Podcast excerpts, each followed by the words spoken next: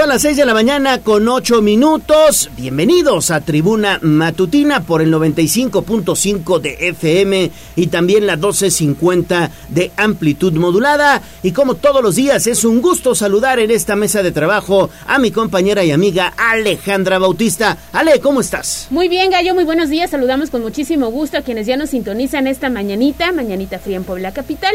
Pero lo mejor es que tenemos tres horas de mucha información. Quédese porque hay un programa bastante interesante, ya sabe entrevistas, los comentarios y por supuesto la voz de usted que nos puede hacer llegar un reporte de vialidad, un servicio social al 22 23 90 38 10 para que hagamos juntos las noticias y también está a su disposición el 242 13 12.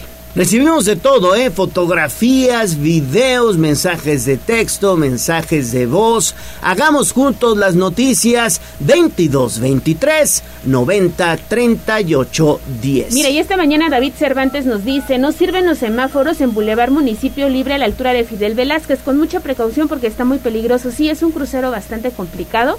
Cerquita ahí está el Hospital de la Margarita y es una vía que comunica pues parte, parte importante de la ciudad de Puebla. Es correcto, municipio libre, mejor conocido como Las Torres, y la Fidel Velázquez, que pues comunica la unidad habitacional La Margarita con la zona de La Calera, Lomas del Mármol, Lomas de San Miguel. 6 de la mañana con 10 minutos, vámonos ya con la información de los municipios.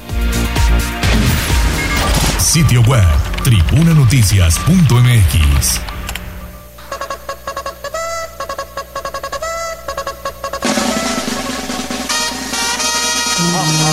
más allá del pueblo y la zona conurbada.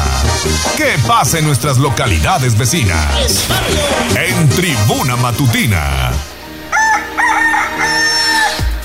Vamos a hacer enlace con Pilar Bravo y es que ayer anduvo por la región de Jicotepec de Juárez y la Sierra Norte de Puebla el gobernador Sergio Salomón Céspedes Peregrina que tuvo un primer encuentro con eh, policías municipales, mandos de la policía de aquella región y posteriormente pues también dio el banderazo de inicio para la obra de una importante carretera allá en Ciguateutla. Pili, tú tienes los detalles. Muy buenos días. Buenos días, Gallo, al auditorio. Los municipios de la Sierra Norte del Estado deben devolver a la población la seguridad que reclaman los habitantes que se enfrentan a la delincuencia. Lo mismo en robo de hidrocarburos, ganado, casas, habitación, transporte y comercio, señaló el gobernador Sergio Salomón durante una reunión con elementos de policía. Eh, una gira realizó ayer a la Sierra Norte y desde Cihuateutla convocó a los presidentes municipales y a los mandos de policía de 13 municipios de la región para que enfoquen un verdadero trabajo a favor de la seguridad, para que los policías tengan una formación profesional para responder al trabajo y al reclamo de la sociedad. Eso les dijo. Es importante reconocer el esfuerzo que han hecho, pero es aún más importante pedirles que redoblemos esfuerzos, que lo hagamos desde el municipio, que es el primer contacto con la ciudadanía y es a donde tenemos que abonar y aportar y apoyar. Miguel Barbosa Huerta, en una visión municipalista, decidió aportar y apoyar a los municipios más pequeños con patrullas, dos y tres patrullas que a todo el mundo le tocó, a excepción de las cabeceras. Sí, pero él lo hace con una visión importante, en donde buscaba que la percepción de seguridad pública generara prevención. Y a donde nunca se le había dado, donde tenían más complicaciones para poder estar comprando patrullas, hoy tuvieron patrullas. Es importante que ese gasto que iban a realizar en, vehículos, hoy lo realicen en temas de seguridad pública. Por parte del Estado, hemos girado instrucciones al secretario de Seguridad Pública para que genere una coordinación permanente y acompañamiento con todos los bandos policiales. Estaremos trabajando de manera muy coordinada también con el Consejo, en donde le hemos pedido que no exista lista de espera, que todas las propuestas que manden los presidentes municipales sean inmediatamente recibidos para que se pueda estar caminando con ellos y puedan estar cumpliendo en tiempo y forma con lo que marca la ley y que no estén esperando por falta de cupo. Se está generando las mejores condiciones para poderlo hacer. Y bueno, lo mejor, ofreció que el secretario de Seguridad Pública ofreció que además habrán conexión con el Centro de Control de Comando, Comunicación y Cómputo, es decir, el C5. Esto, eh, pues, ante los presidentes municipales les dijo la importancia de estar conectados, pues precisamente para que se pueda actuar de manera coordinada, colaborativa cuando sea necesario. Los 13 presidentes municipales de la región de Jicotepec, en su intervención, reconocieron que la distancia a que se encuentran de la capital a veces les imposibilita, pues, capacitar a sus elementos de policía, por lo cual la Secretaría de Seguridad Pública ofreció que acercará esa capacitación para que no sea el pretexto, pues para no tener verdaderos policías preparados. Eso eh, pues fue la reunión con alcaldes y mandos de policía. Posteriormente el gobernador Sergio Salomón Céspedes, en gira por la Sierra Norte, inició la construcción de la carretera Ocomocantla y camino a, a San Pedro Isla para unirlas a la carretera de Jicotepec, Tlacuilotepec, que permitirá el beneficio a más de 100.000 habitantes de esas comunidades rurales. En Jicotepec de Juárez realizó diversas actividades como fue la entrega de apoyos para fortalecer las cadenas productivas como el café, canela, pimienta y otros productos que están comercializándose. Entregó además obras y servicios de bienestar del Estado, como son calentadores solares, estufas ecológicas y recursos para la autoconstrucción. Y por último, con la Secretaría de Bienestar del Gobierno Federal, entregó tarjetas de pensión a adultos mayores en Jicotepec. Pues fue, como verás, una gira de trabajo muy intensa, pues allá con la Sierra Norte del Estado. El reporte Gallo. Importantísimo, sobre todo en materia de seguridad, mi estimada Pili, porque en aquella región de la Sierra Norte que limita con los estados de Hidalgo por un lado y del otro lado con Poza Rica, Veracruz, bueno, pues hay mucha gente que va de paso y eso podría facilitar la eh, operación de los delincuentes y hay que reforzar muy bien la seguridad en aquellas localidades sí lo reconocía el mismo secretario de Gobernación, quien señalaba que por esa colindancia con Hidalgo y con Veracruz, bueno, pues a veces las bandas eh, pues pasan, ¿no? Pasan al estado de Puebla, pues eh, contaminando precisamente eh, la actuación pues de la gente, ¿no? Porque pues son bandas delictivas y bueno, pues a veces suman a la gente de la región. Muy bien, Pili, muchísimas gracias. Hasta más tarde. Y bueno, pues hay que destacar que le tocó buen clima al, gobernador Sergio Salomón Céspedes. Veíamos muy tempranito la fotografía con Julio Huerta, secretario de Gobernación. Estaba soleadito porque la semana pasada y derivado del Frente Frío estaba con neblina, con el chipi chipi. La verdad es que las imágenes están sí espectaculares, pero no, vivir así con ese clima todos los días, yo no complicado, creo. complicado. No creo. Son las 6 de la mañana con 17 minutos y vamos ahora con Liliana Tech de la zona de Jicotepec. Ahora a las comunidades aledañas al volcán hay buenas noticias. La Comisión de Protección Civil del Congreso junto con la Secretaría de Gobernación van a estar realizando cursos de capacitación precisamente en estas localidades. Lili, buenos días. Hola Ale, buenos días. Te saludo con mucho gusto, igual que el auditorio, efectivamente, con el objetivo de abonar a una cultura de la prevención en materia de protección civil. El Congreso local y el Gobierno del Estado sumarán esfuerzos para llevar cursos de capacitación en la materia autoridades y habitantes de los 217 municipios de la entidad. Estas acciones se concentrarán a través de la, eh, de la Comisión de Protección Civil en el Legislativo y la Secretaría de Gobernación Estatal y las primeras acciones se van a desarrollar en los municipios asentados en la franja de Iztapopo. Así lo informó Nancy Fernández, presidenta de la comisión, quien dijo que aun cuando la mayoría de los habitantes de la región ya conoce los planes generales de acción en caso de alguna emergencia, no está de más reforzar esta información. Vamos a escuchar. ¿Qué es lo que queremos? Eh, queremos hacer un trabajo coordinado junto con la presidencia de la Comisión de Protección Civil, junto con la Secretaría de Gobernación, para poder llevar capacitaciones en materia de protección civil a los 217 ayuntamientos, para que primero, evidentemente, todos los cuerpos municipales estén bien capacitados, pero también en una segunda etapa poder capacitar a la gente, sobre todo que vive en la región del Iztapopo. Los legisladores mencionó Pues la legisladora, perdón, mencionó que es importante que los alcaldes no se confíen y desdeñen los llamados que se han hecho para que se mantengan atentos de todo lo relacionado con la actividad del volcán, ya que eh, su cercanía es un riesgo permanente para la población. Este es el reporte. Muchísimas gracias Lili, pues vamos a estar pendientes. No hace mucho el propio secretario de Gobernación Julio Huerta subió a sus redes sociales imágenes de los recorridos que está haciendo en las comunidades aledañas al volcán. Afortunadamente algunas rutas de evacuación están en óptimas condiciones, pero bueno, pues se hará este trabajo en conjunto con los alcaldes de esa región. Así es importante reforzar las acciones de protección civil en las comunidades cercanas a Don Goyo, que ha estado muy, muy activo. Gracias Lili por esta información. Y también de esa zona, de la Sierra Nevada, de los volcanes, vámonos hasta la región de Atlixco, porque desafortunadamente hay un caso de perros envenenados. Se trata de al menos cuatro caninos los que desafortunadamente corrieron con esta suerte. ¿No es así, Daniel? Te saludo con gusto. Muy buenos días.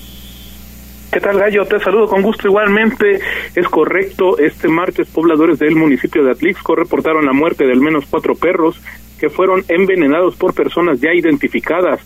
Sobre los lamentables hechos se indicó que en la colonia Valle Sur, perteneciente al referido municipio, los colonos localizaron a los canes a lo largo del bulevar Ferrocarriles aún con vida. Sin embargo, y a pesar de los esfuerzos, los animales finalmente perdieron la vida. Al respecto, los residentes señalaron que saben quiénes fueron las personas que dejaron unas piezas de pollo envenenadas a lo largo de la citada vialidad aledaña a Huaquechula. De igual manera manifestaron desconocer las razones por las que le dieron muerte a los perros, quienes indicaron tenían dueños. Cabe destacar que no especificaron si procederán legalmente al saber de quién se trata, pues dicha conducta ya está penada en el estado de Puebla. La información, Gallo. Qué lamentable, ¿no? Lo que sucede allá en Atlisco. El segundo caso en lo que va del año, ¿no? Uno se registró aquí al sur de la ciudad y ahora ocurre en Atlixco. Oye, donde además esta perrita de nombre Blanca, si, si no estoy mal, eh, que fue pues maltratada por una persona, finalmente perdió la vida, ¿no? Y la presidenta municipal Ariadna ya le estuvo muy pendiente de eso y ahora se presenta este caso de envenenamiento. Sí, hay que estar muy, muy pendientes porque desafortunadamente allá en Atlisco, bueno, pues parece indicar que, bueno, pues muchas personas están en contra de los animalitos. Hay otras formas de control, no precisamente corriendo esta suerte de envenenamiento. De Atlisco, mi estimado Daniel, vamos a Tehuacán. Vamos a Tehuacán porque tiene más información y esto tiene que ver con esto que sucedió el día de ayer por parte de la Fiscalía General del Estado de Puebla y es que eh, un ladrón se salva, perdón, un ladrón se salvó de un presunto linchamiento en esta región, una de las más importantes de la entidad, ¿no es así, Daniel? Es correcto, Ale, ¿qué tal? Te saludo con gusto. Un hombre se salvó de ser linchado por parte de pobladores de Tehuacán quienes lo sorprendieron mientras asaltaba una tienda e intentaba violar a una mujer junto con dos cómplices, quienes lograron darse a la fuga. Sobre los hechos se indicó que esta tarde de martes tres hombres ingresaron a una miscelánea ubicada sobre la calle Adolfo López Mateos de la colonia La Huizachera del municipio citado, en donde comenzaron a apoderarse de diversos artículos, así como de dinero en efectivo. Sin embargo, en esos momentos golpearon y atacaron sexualmente a una mujer quien labora en dicho establecimiento, por lo que comenzó a gritar alertando a vecinos de la zona, tras lo cual, bueno, pues de inmediato se aglomeraron frente al negocio varios colonos. Dos de los atacantes lograron abordar un taxi y huir del sitio con rumbo desconocido. Sin embargo, eh, un hombre quien responde al nombre de Fernando de 40 años de edad fue retenido y golpeado severamente por los indignados colonos, quienes amagaron con lincharlo. Los hechos generaron fuerte movilización por parte de elementos de la policía municipal, quienes lograron poner a salvo al presunto ratero y abusador sexual, tras lo cual lo pusieron a disposición de las autoridades correspondientes. Por su parte, la joven trabajadora de 22 años de edad fue atendida por paramédicos de protección civil, ya que durante el ataque los delincuentes le fracturaron la nariz y le causaron diversas lesiones en el rostro. La información, Alex. Bueno, pues ahí está. Sería el intento de linchamiento número 14, si no estoy mal, de acuerdo a lo que ha dado a conocer la autoridad. Y, bueno, pues ojalá enfrente la justicia, ¿no? Robo y además violación. Sí, seguramente así será. Intento de violación, exactamente. Daniel, no te vayas, por favor, porque esto es un hecho bochornoso Bueno, pues resulta que tres agentes ministeriales, es decir, de la Fiscalía General del Estado de Puebla, podrían estar involucrados en el robo a transporte de carga. Fueron sorprendidos por policías estatales allá en la región de Tecamachalco. Es correcto, Gallo. Tres agentes de la Fiscalía General del Estado fueron detenidos en el municipio de Tecamachalco por parte de elementos de la Secretaría de Seguridad Pública Estatal quienes lo sorprendieron custodiando dos camiones de carga con reporte de robo. Esta madrugada de miércoles, efectivos estatales, eh, bueno, pues tomaron conocimiento sobre eh, sujetos armados, quienes iban a bordo de una camioneta de la marca Jeep tipo Patriot de color blanco y cuidaban eh, dos pesadas unidades, una cargada con harina y otra con azúcar, mismas que transitaban con exceso de velocidad sobre la carretera Tecamachalco La Soledad, a las afueras de la comunidad de José María Pino Suárez. Por lo anterior, la Corporación Estatal desplegó ocho patrullas con 35 elementos, quienes tras una persecución lograron detener a las unidades referidas. Posteriormente, de la pesada unidad descendieron Juan Daniel, de 18 años de edad, Rafael, de 39 años, y Sergio, de 44, quienes resultaron ser los presuntos ladrones, al no acreditar la legal adquisición de la mercancía. Por otra parte, eh, de la camioneta fueron descendidos David, Rogelio y Fausto, quienes afirmaron ser agentes de la Fiscalía Especializada en Investigación de Delitos de Alta Incidencia, o FEIDAI, en Tecamachalco, siendo David el comandante de dicha división. De acuerdo con los primeros reportes, los probables rateros indicaron que fueron contratados para hacer un flete y que desconocían si la mercancía o las unidades eran robadas. Aún así, los efectivos estatales los arrestaron. Por su parte, los elementos ministeriales fueron hostiles en sus respuestas a los policías, quienes los cuestionaron por no haber detenido a los posibles delincuentes. Al respecto, la Fiscalía General del Estado indicó en un comunicado a través de redes sociales que no tolerará actos fuera de la ley por parte de su personal y que llegaría hasta las últimas consecuencias en el mencionado caso Gallo.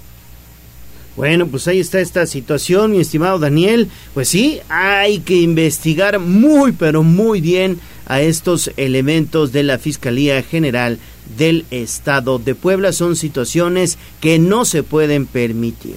6 de la mañana con 26 minutos. Estamos iniciando tribuna matutina. Por supuesto, les recuerdo nuestro vía WhatsApp abierta para todos ustedes.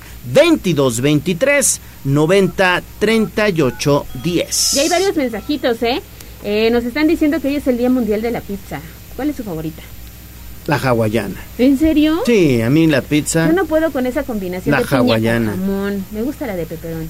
La hawaiana, también me gusta la mexicana. Soy medio raro en las pizzas. No, la mexicana sí es. sí, sí, sí, te gusta? ah, bueno. Sí. La hawaiana la dejaría al último.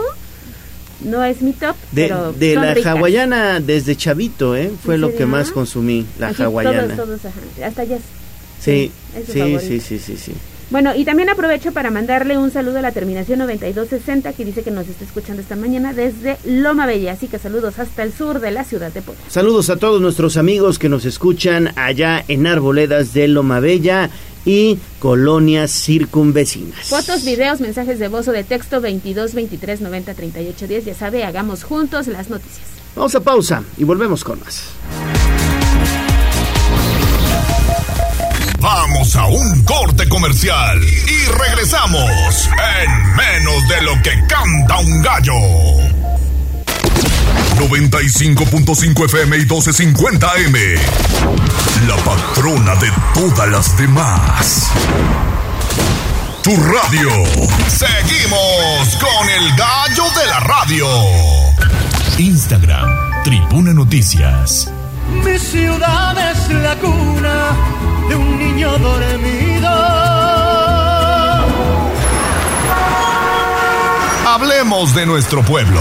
El reporte de la capital poblana. En Tribuna Matutina.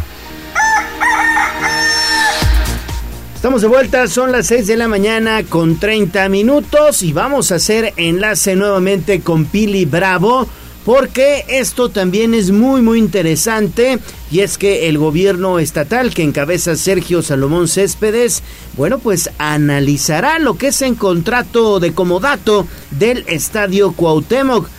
Pues Pili, ¿qué, qué información tienes al respecto?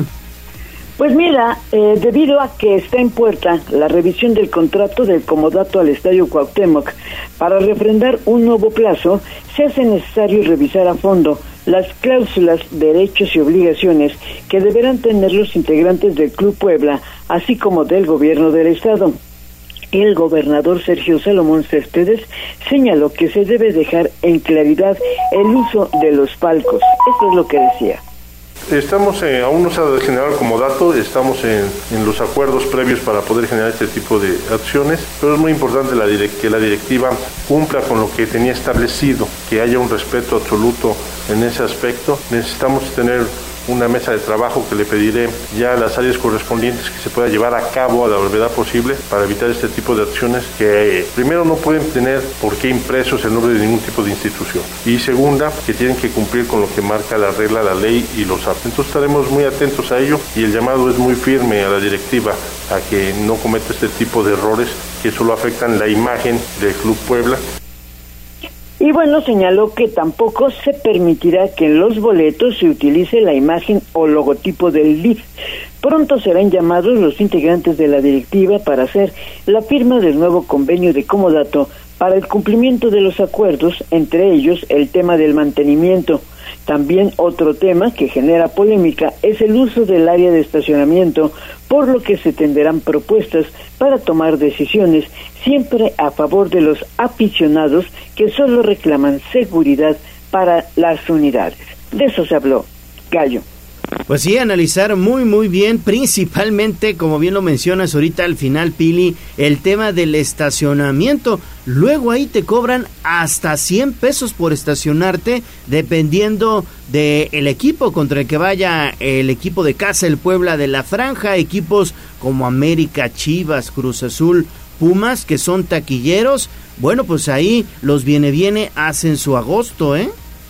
Yo no sé si ahí en el caso de los viene viene pues se han, eh, se han digamos agandallado ese cuidado de viene viene pues los de la 28 de octubre, ¿no? Ajá.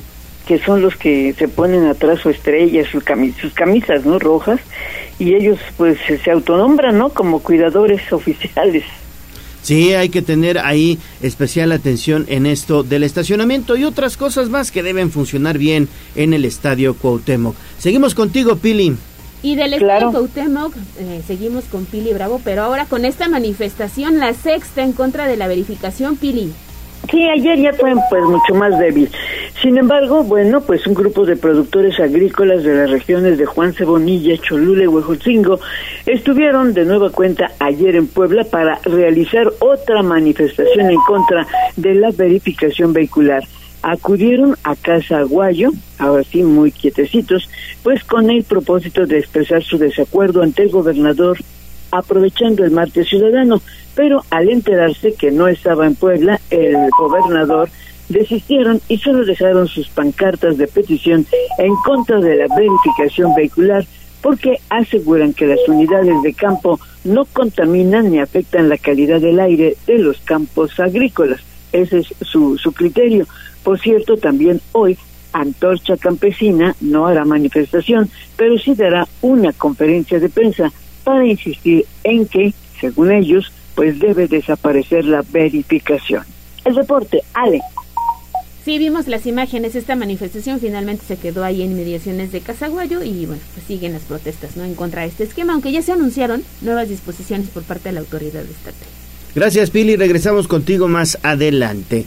Bueno, son las 6 de la mañana con 35 minutos. Vamos a entrar ahorita a información de la ciudad. Antes, ¿tenemos algún mensaje? Tenemos más saludos. Muchas gracias a quienes eh, se empiezan a reportar a la línea de WhatsApp 22 23 90 38 10 y seguimos con este servicio social porque nos piden un medicamento eritroproyetina de 4000 unidades y un refrigerador eh, para que esta persona pueda guardar precisamente los medicamentos. Dice que no cuenta con el dinero suficiente para comprar uno, así que si usted tiene alguno en casa eh, o lo va a cambiar, le podemos hacer la diferencia a esta persona. El número que está compartiendo es el 3315 596802, así que lo invitamos, ¿no? A que se sume a este servicio social que nos llega esta mañana. Bueno, pues muchas gracias por confiar en Tribuna Matutina y en la voz de los poblanos y estaremos muy pendientes de que este medicamento pues llegue a usted.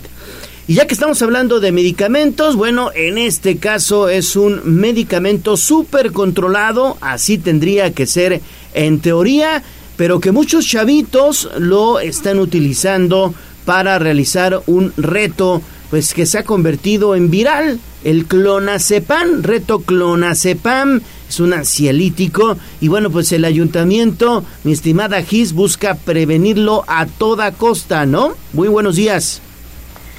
Así es, Gallo, te saludo con mucho gusto, igual que a nuestros amigos del auditorio, y precisamente ante el reto de clonazepam o el que se duerma al último gana, viral en redes sociales y que ya causó problemas de intoxicación en primarias y secundarias del país, el alcalde Eduardo Rivera Pérez manifestó su disposición de colaborar con el gobierno del estado para prevenir casos en la ciudad. El edil puntualizó que la Secretaría de Salud es la encargada de establecer una estrategia por dicha situación sin embargo, el gobierno de la ciudad está dispuesto a ayudar en la revisión de farmacias de ser necesario. Aseveró que el uso de este producto sin prescripción médica puede causar efectos secundarios graves. Por ello advirtió que los médicos y farmacias que otorguen este producto de manera irregular están incurriendo en un asunto ilegal. Escuchemos manifestaría la disposición de colaborar con el gobierno estatal y con el secretario de salud para que dentro de la política pública saludable, ya sea antitabaco, ya sea por ejemplo en este tema del clonazepam, si quieren que realicemos algún trabajo coordinado, lo podamos hacer de manera conjunta. Esa es nuestra disposición. Pidió a padres de familia y a la sociedad en general también mantenerse atentos de las redes sociales y la salud mental de las y los adolescentes, esto para prevenir hechos lamentables, además de evitar dejar el medicamento en caso de consumir bajo prescripción médica al alcance de las y los menores. Sobre los operativos antitabaco, Rivera Pérez dejó en claro que normatividad y regulación comercial no tienen facultades para sancionar o hacer llamados a negocios que ofertan este producto, aunque reiteró que están dispuestos a colaborar en la estrategia con el gobierno estatal. El reporte Gracias, gracias Gis. Qué bueno, qué bueno que estén eh, pues muy, muy atentos a esta situación que se ha presentado en otras ciudades de México y que, bueno, pues aquí en Puebla no estamos exentos. Así es, mucho ojo padres de familia. Los primeros casos se presentaron en Veracruz, después siguieron Ciudad de México, Jalisco y Guanajuato. Guanajuato, exactamente el último. Se documentó oye, esta, esta lamentable situación. Y bueno, seguimos con Gisela Telles y ahora con eh, noticias más agradables porque están por arrancar ya la prueba piloto de espacios al aire libre en Avenida Juárez. Va a durar tres meses, Gis, ¿no es así?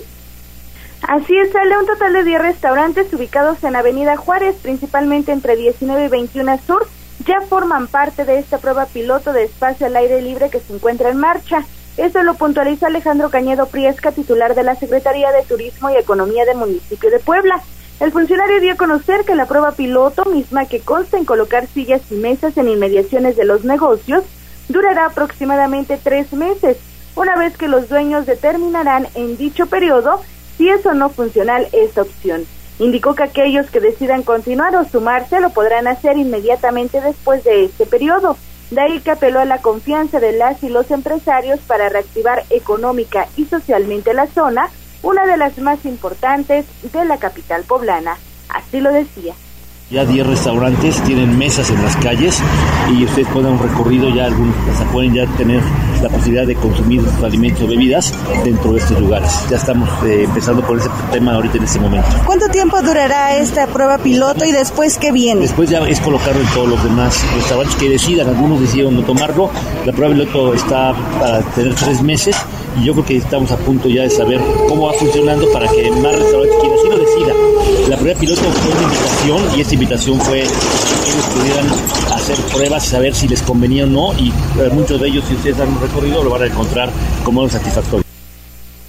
Cañedo Priesca precisó que los restaurantes participantes son John Barrigón, Bici de Cleta, La Textilería, Palet, Barra Castiza, Villa Camarón, Cantaritos, La Parroquia, 100% natural, mayordo y mayordomo. Por último, pues refirió que todos los establecimientos se han pronunciado a favor del proyecto y por ello puntualizó que avanzan satisfactoriamente al respecto. El reporte Muchísimas gracias, Gis. Pues hay que ir a la zona de Avenida Juárez. Hasta hace algunos años, pues era un punto obligado de visitar, de convivir con los amigos. Hoy la gente, pues ya busca a lo mejor otras zonas en los municipios conurbados, otras partes de la ciudad, ¿no? Para disfrutar de una buena comida, pero la Avenida Juárez tiene su toque. Es emblemática la Avenida Juárez, mi estimada Gis, y esto es parte de la reactivación, digamos, de esta importante vía de comunicación ubicada en el corazón de la ciudad, porque aparte ya desde hace algunos meses están eh, dándole su manita de gato al camellón central, ahí Gis. Así es, Gallo, recordemos que esta es una intervención integral que precisamente pretende reactivar la zona de Avenida Juárez, una de las más importantes de la capital poblana.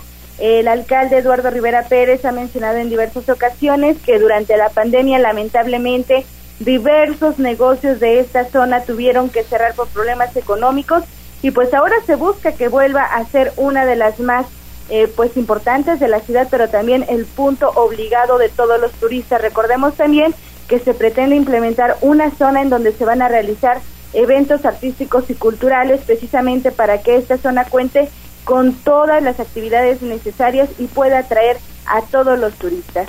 Es una intervención integral, se está atendiendo camellones, se está también cambiando la tierra de estas zonas, se están pues revisando todas las palmeras, se están limpiando las calles, se están interviniendo en todos y cada uno de los puntos para que sea obligado, seguro y también pues eh, parezca y luzca en buenas condiciones para que los turistas atraigan precisamente por todos los establecimientos, pero también por todas las actividades.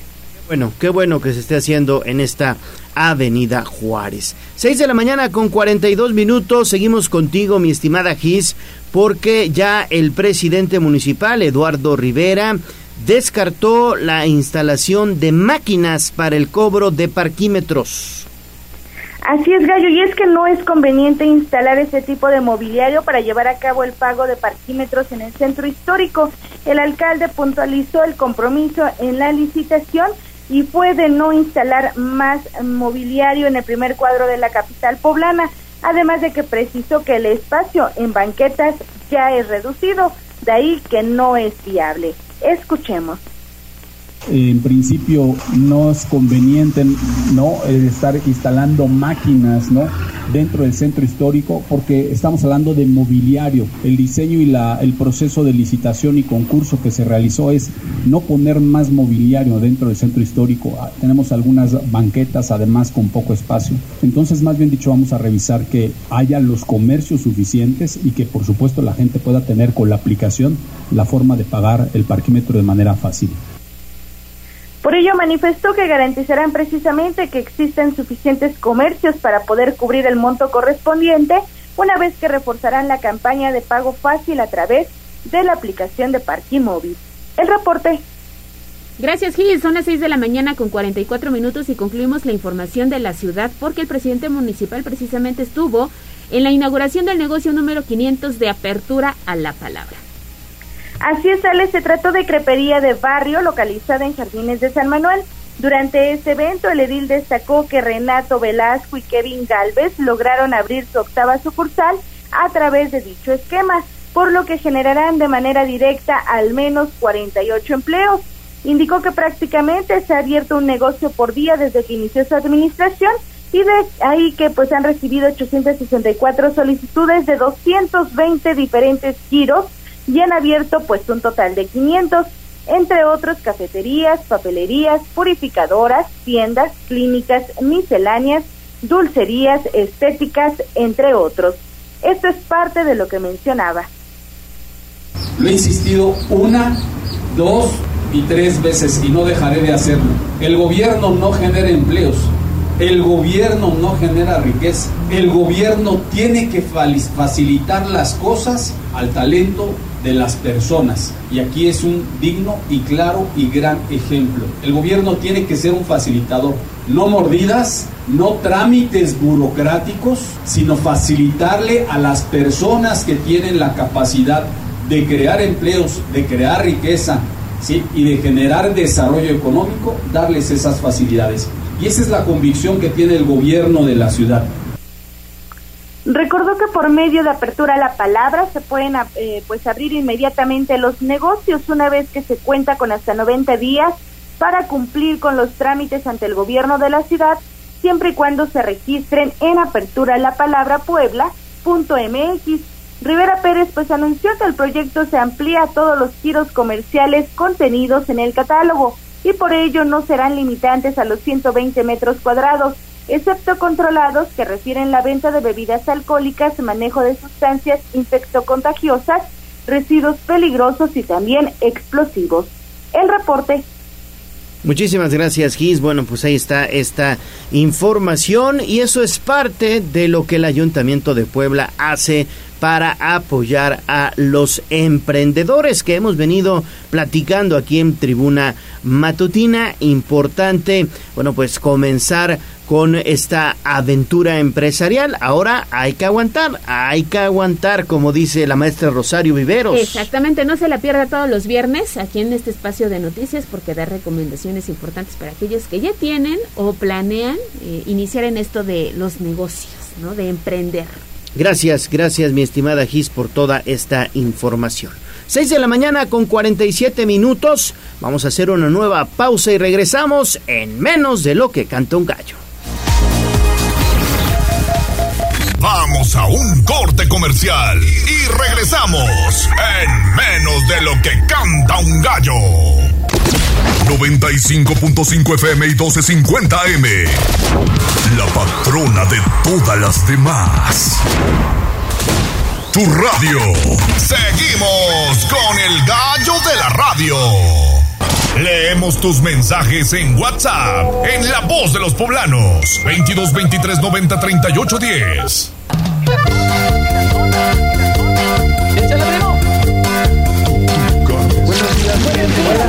Esta es la voz de los poblanos. En Tribuna Matutina también te escuchamos. Diez minutos antes de las 7 de la mañana, que no se le haga tarde, por favor. Vamos a escuchar lo más importante, la voz de usted, la voz de los poblanos. Adelante, Ale. Iniciamos con los reportes. Terminación 6316 dice: Quiero reportar al chofer de la ruta Finza Periférico Unidad 11 porque le pagué con un billete de 50 y al darme el cambio me lo tiró y solo eh, se quedó, me quedé con un billete de 20. Grosero. No me quiso devolver el resto del dinero que me faltaba a pesar de que le insistí. Ojalá me puedan ayudar a reportarlo a la instancia correspondiente. Pues con muchísimo gusto. Nuevamente este hay que repetir ese Contra cuate. este eh, conductor abusador, este chofer de la ruta Finza Periférico Unidad 11 que le pagan con un billete de 50 y nada más da de cambio 20 pesos. O sea, mucha gente se molesta de que no trae cambio. A ver, o sea, en la situación no es del usuario ni tampoco de los clientes. La obligación de tener cambio es de ustedes. Si salen a chambear, pues ya vayan con cambio. Esa es la obligación. No, no, no tengo cambio y se enojan. Pues, ni modo, papá, pues entonces no me cobres. Bueno, pues ahí está el reporte. Y también tenemos otro mensaje porque urge eh, reparar el alumbrado público de Camino Real a Manzanilla, de calle Fresno hacia la calle Yuca. Nos dicen los vecinos de esta zona que son más de 40 postes que no tienen luz, bueno, que no, no funcionan, no están las luminarias funcionando al 100%. Dice que toda la avenida está muy oscura y ya nos comparte tres fotografías de lo que ocurre allá en este punto de la ciudad. Así que ojo, ayuntamiento, por favor, échenos la mano, ¿no? Con esto que nos están reportando. Parece boca de lobo. Así es. Y también este se me quedó el día de ayer. Hay un radio escucha muy frecuente de este espacio de noticias que está ofreciendo sus servicios como chofer local y foráneo. Cuenta con licencia pública mercantil y conocimiento en unidades de 1.5 y 3.5 toneladas, así como camión Torton y tiene 45 años de edad, vive por la zona de San Felipe, está poniendo a su disposición su número telefónico porque le urge encontrar chamba. El teléfono es 2212 61 88 64, así que pues si quieren darle eh, trabajo a esta persona que además ver, sabe conducir repetimos este tipo de el número. camiones, con muchísimo gusto, bueno, pues será bien recibido para quienes pues hoy nos están sintonizando muy tempranito.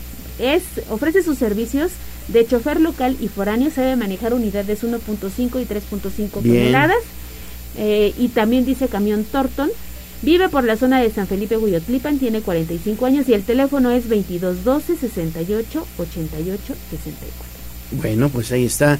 Si alguien necesita un buen chofer, pues esta es la opción. Exactamente. Y muchas gracias por estar en contacto con nosotros también.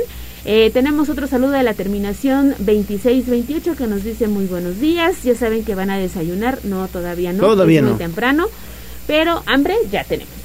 Y antes, pues un cafecito para que nos pongamos bien alertas. Sí, ¿verdad? Eso urge también. Y concluimos con los saludos que tenemos esta mañana de la terminación 1500, que también, bueno, pues este nos reporta otro tema que pasa con los choferes de las unidades de transporte público y esta es la ruta CU, eh, la 63, dice unidad 63 que el día de ayer por la noche venía como loco a la altura de la zona de CU, dice que iba haciendo carreritas con otro chofer de otra unidad y bueno, pues los pasajeros iban pues dice que con el Jesús en la boca, ojalá también nos puedan ayudar a reportar. Sí, con muchísimo gusto. Y es que, oye, si hacemos un sondeo rápido con la gente que utiliza el transporte público muy temprano, te dirán, oye, los, los choferes van con toda la prisa del mundo.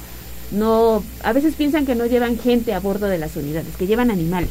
Exactamente.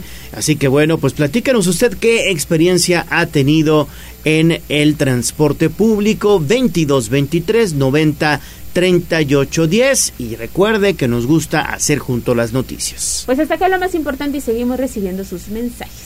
Jazz Guevara, en redes sociales, por ahí algún mensajito que tenemos. Así es, nos comparten la ficha de búsqueda de Stephanie Zárate Orea.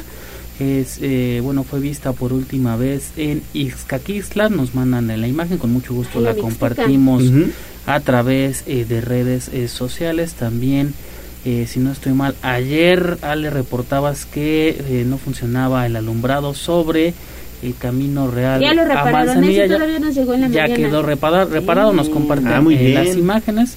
En un momento más también las subimos a través de redes le voy sociales. A, a la persona para decirle que nos comparta fotos de cómo luce esta mañana. Ya esa avenida de la ciudad. También eh, ya la Secretaría de Movilidad e Infraestructura Municipal eh, atiende esta, este reporte de los semáforos que no funcionan en el Boulevard Municipio Libre y Avenida Fidel Velázquez. Las Torres. El mejor conocido como Avenida Las Torres. Y también saludos a través de Twitter para Abraham Hernández Rodríguez. Alberto Jaden Ramírez Hernández, Maverick Chevanier y también para Verónica Campos que están eh, pues están participando para estos boletitos que habrá mañana para el Puebla Mazatlán. Bueno, pues ahí está. Boletotes. Saludos a todos, saludos a todos y estén bien pendientes de las dinámicas que tenemos para todos ustedes acá en Tribuna Matutina. 6 de la mañana con 56 minutos, gracias Jazz. Vamos a entonces a hacer enlace con David Becerra. Mi estimado David, ¿qué onda con Don Goyo? Ayer ya en la tarde noche se despidió echándose un cigarrito. Qué buena fumarola. Se registró caída de ceniza nuevamente en la zona conurbada. Adelante David. Así es, Gallo, te saludo con muchísimo gusto. Y es que la tarde de ayer no solo la fumarola que comentas, un poco antes se registró intensa caída de ceniza en municipios como Cuautlancingo, Coronango y Cholula. Eran aproximadamente las 4 o 5 de la tarde y a simple vista se podía ver pues cómo caían las partículas de ceniza sobre los vehículos sobre todo, se notaba totalmente por lo que era recomendación meter a las mascotas al interior de los hogares porque esto es nocivo para la salud. Y es que Gallo en las últimas 24 horas se detectaron 18 exhalaciones acompañadas de vapor de agua, gases volcánicos y ceniza. Adicionalmente se contabilizaron pues 19 minutos de tremor de alta frecuencia y 10 minutos de armónico, así como la explosión moderada que comentas hacia la tarde noche, Gallo. El semáforo de alerta volcánica continúa en amarillo, fase 2. La recomendación de mascotas y también cubrir, eh, pues, Gallo, las vías respiratorias para evitar problemas pues respiratorios o cardiovasculares. Gallo, es la información que tenemos sobre Don Goyo. Don Goyo, que bueno, pues sigue muy, muy activo. Gracias, David. Seguimos contigo. Así es, porque es momento, ya que estamos hablando del volcán, también de conocer la calidad del aire. ¿Cómo amanecemos este jueves, David?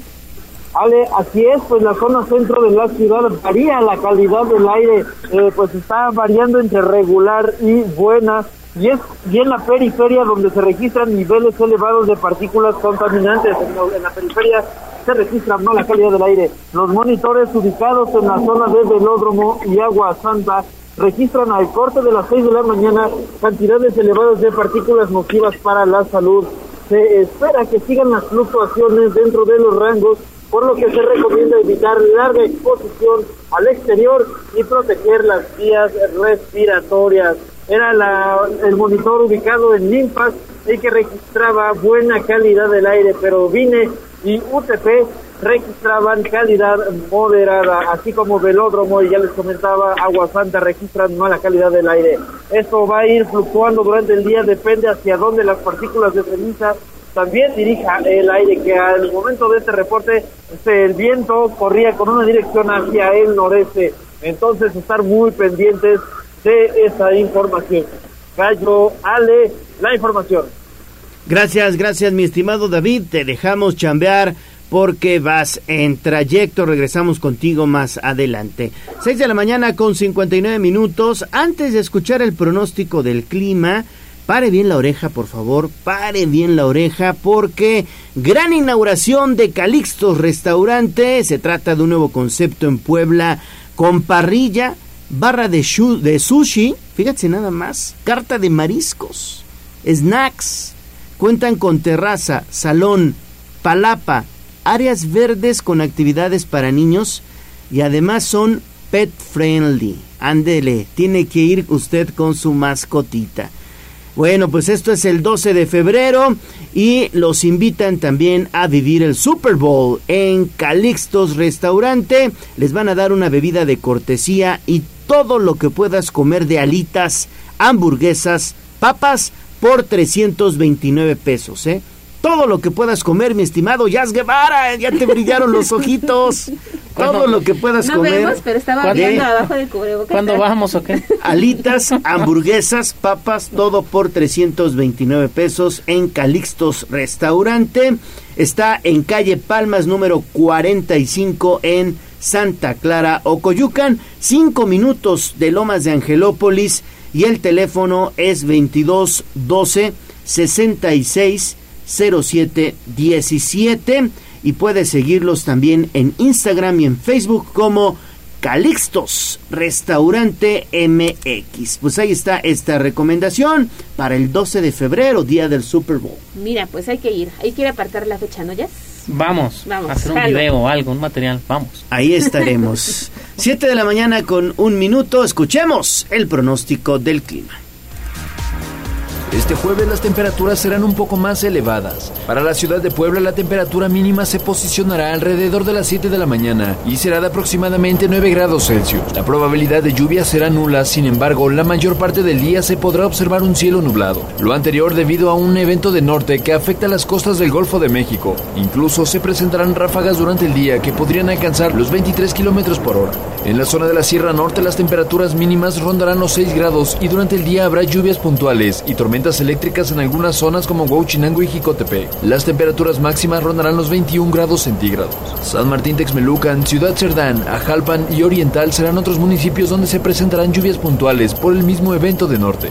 Para la zona de la Mixteca poblana las temperaturas serán más amigables, la mínima posicionándose en los 14 grados en promedio y las altas podrían alcanzar hasta los 30. Sin embargo, para esta zona también se podrán observar cielos nublados. Para Tribuna Noticias, David Becerra. Vamos a un corte comercial y regresamos en menos de lo que canta un gallo. 95.5 FM y 1250 M. La patrona de todas las demás. Tu radio. Seguimos con el gallo de la radio. Leemos tus mensajes en WhatsApp, en La Voz de los Poblanos, 22 23 90 38 10.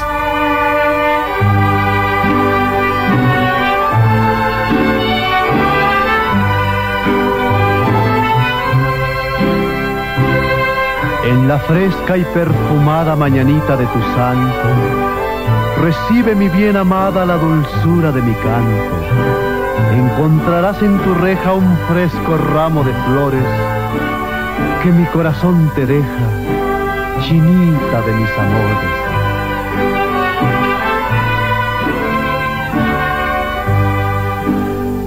Estas son las mañanitas que cantaba el rey David. Ya estamos escuchando las tradicionales mañanitas del señor Pedro Infante. Todos los días, el gallo de la radio, la voz de los poblanos, festeja contigo que estás de santo, de cumpleaños o que estás cumpliendo algún aniversario y te regalamos un pastel mediano de la pastelería 520 la hora del postre. Pero únicamente tienes que poner que en contacto con nosotros al 22 23 90 38 10 hoy a quién celebramos mira el santoral para este 9 de febrero está dedicado para Abelardo Reinaldo y Apolonia así que una felicitación para todos ellos. Mm, lo más cercano es Abel Abelardo, Reinaldo y Apolonia. Apolonia. Apolonia. Apolonia, sí, en femenino. En femenino. Así que pues un saludo, un abrazo para todos ustedes, pero si están celebrando algo, aniversario, cumpleaños, si quieres este pastel, Pónganse en contacto al 22 23 90 38 10, que miren, no se va a arrepentir, están deliciosos. Buenísimos, son cinco sucursales en Puebla y dos en Tlaxcala. Pastelería 520, la hora del postre. Le obsequia este pastel mediano para que celebre su santo o cumpleaños. Pastelería 520 es la tradición de una nueva generación y puede encontrarlos en 520.mx. Ahí están todas las sucursales. ¡Felicidades! De los llanos de Tepic. Si no estás enamorada, enamorada de mí. Despierta, mi bien, despierta, mira que ya amaneció.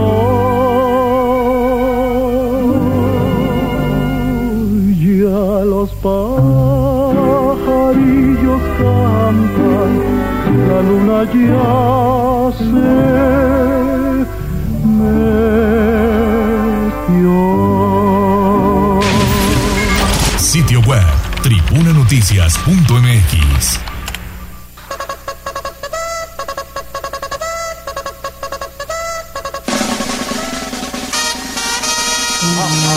más allá del pueblo y la zona conurbada. ¿Qué pasa en nuestras localidades vecinas? En Tribuna Matutina. Son las 7 de la mañana con 7 minutos y ya escuchó, es tiempo de hacer nuestro recorrido por el interior del estado y nos vamos hasta Tehuacán conservando Medina. Alejandra Bautista, Leonardo Torija, buen día, les saludo desde Tehuacán. Rotundamente el alcalde de Tehuacán, Pedro Tepole Hernández, desmintió las versiones que comenzaron a circular en las redes sociales donde se aseguró su posible destitución al cargo derivado de las investigaciones que lleva a efecto la Fiscalía Especializada en Combate a la Corrupción, afirmando que él continuará trabajando al frente del Ayuntamiento de Tehuacán. Detalló que hasta el momento el Congreso del Estado no le ha hecho ninguna notificación sobre algún proceso de destitución en su contra, mientras que las investigaciones que lleva la Fiscalía Anticorrupción, quienes llegan constantemente a las instalaciones del edificio Morelos, son por denuncias que realizaron ellos mismos eh, al inicio de esta administración, así como otros asuntos relacionados con la gestión de las pasadas autoridades. Aseguró que las investigaciones o auditorías que efectúen en el ayuntamiento son de beneficio porque si existe alguna inconsistencia se está a tiempo de corregir o en su caso, si alguien está realizando mal su trabajo, tendrá que hacerse responsable y afrontar las consecuencias. Sobre las versiones que circulan en donde eh, en las redes sociales hacia su gobierno manifestó que existe libertad de expresión y por lo tanto los ciudadanos, así como los medios de comunicación, pueden manifestar lo que consideren. En tanto, él seguirá trabajando para dar resultados y atender las necesidades de la sociedad. Abundó que al ser este año prácticamente electoral por el proceso que se avecina, no descarta que los adversarios políticos inicien este tipo de situaciones o que exista alguna persona que no esté de acuerdo con el gobierno local y haga este tipo de señalamientos, sin embargo, carecen de veracidad. El municipio enfatizó que no se anda escondiendo, sostuvo que ha recibido a todas las instituciones de gobierno, a todos los tehuacaneros como sociedad y a cualquier persona, y está para escuchar y cuando se pueda dar soluciones se darán, en tanto quien esté haciendo algo mal en el gobierno, que enfrente las consecuencias y si dentro de eso estoy yo, afrontaré las consecuencias, sostuvo el alcalde. Tepol Hernández aseveró que no teme a nada porque está trabajando correctamente al grado que visita y camina continuamente las juntas auxiliares, colonias, en donde no lleva él seguridad, por lo que tampoco tiene conocimiento de órdenes de aprehensión en su contra, como se ha especulado, ni tampoco ha interpuesto ningún amparo, por lo que retó a quien ha hecho estos señalamientos a que presente las pruebas correspondientes. Por otra parte, les comento que tras un año de que falleciera el policía tercero Ignacio Francisco Cruz Moreno por problemas de salud, luego de que en el 2018, 2008 perdón, recibiera un tiro y cuya bala le quedó alojada en su cuerpo, autoridades municipales no han dado el pago del seguro de vida ni tampoco el de la institución bancaria, aseguró la esposa Cristina López López. Refirió que su esposo falleció en el mes de febrero del 2022 a los 54 años de edad tras registrar una insuficiencia renal crónica derivada de una bala que le quedó alojada en el cuerpo tras un enfrentamiento que tuvo durante su labor en la administración del ex alcalde Francisco Díaz Fernández.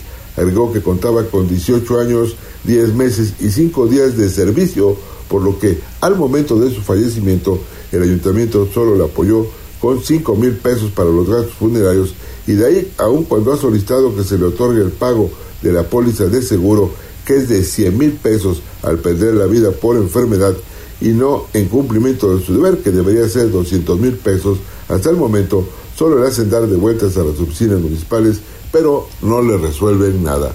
Hasta acá mi reporte y que tengan un excelente día. Excelente día también para ti, Servando, y para todos los amigos de Tehuacán. Saludos hasta Tehuacán, 7 de la mañana con 11 minutos. Vamos con información de la nota roja. Sitio web código rojo.mx.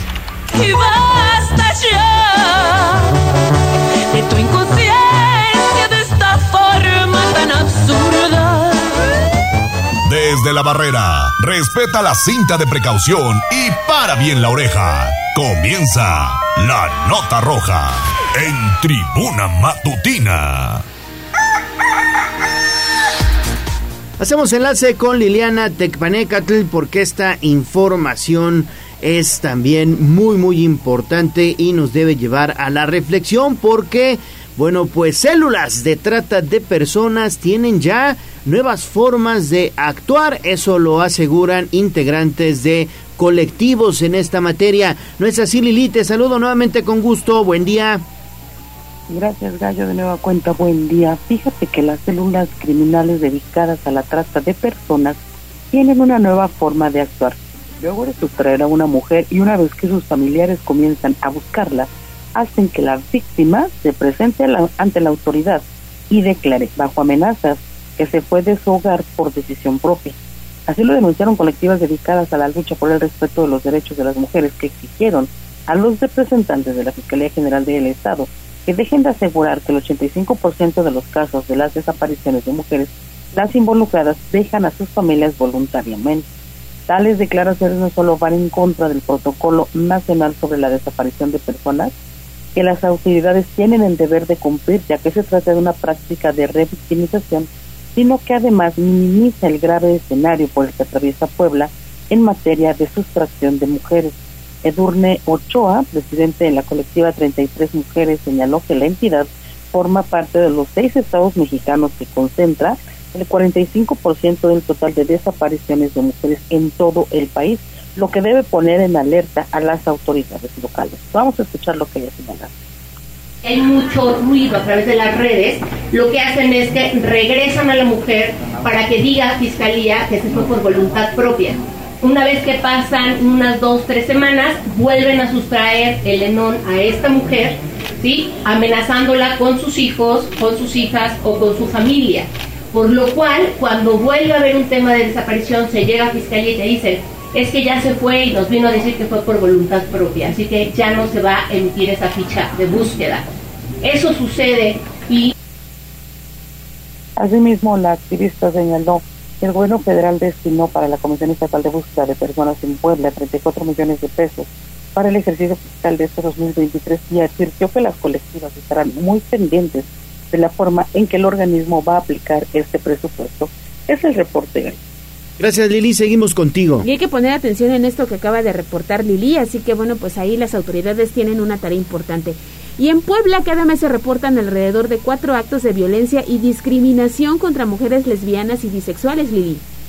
Efectivamente, fíjate Ale que María José Flores Serrano, presidente de la Asociación para la Protección de la Pluralidad Sexual y de Derechos Humanos, denunció esta organización recibe al menos cuatro reportes cada mes de mujeres que son violentadas por su orientación sexual en el estado de Puebla.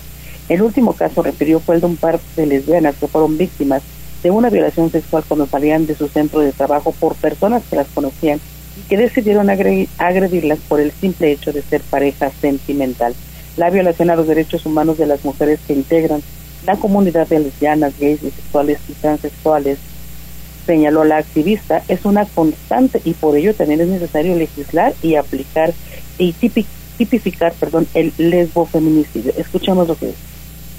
Recordar como mujer lesbiana o bisexual Posiblemente yo fui víctima de un crimen de odio al salir de acá y sin embargo me van a meter a la lista de feminicidios. O sea, yo soy la lista negra porque no hay lesbofeminicidios, es más, en el estado de Puebla no hay ninguno.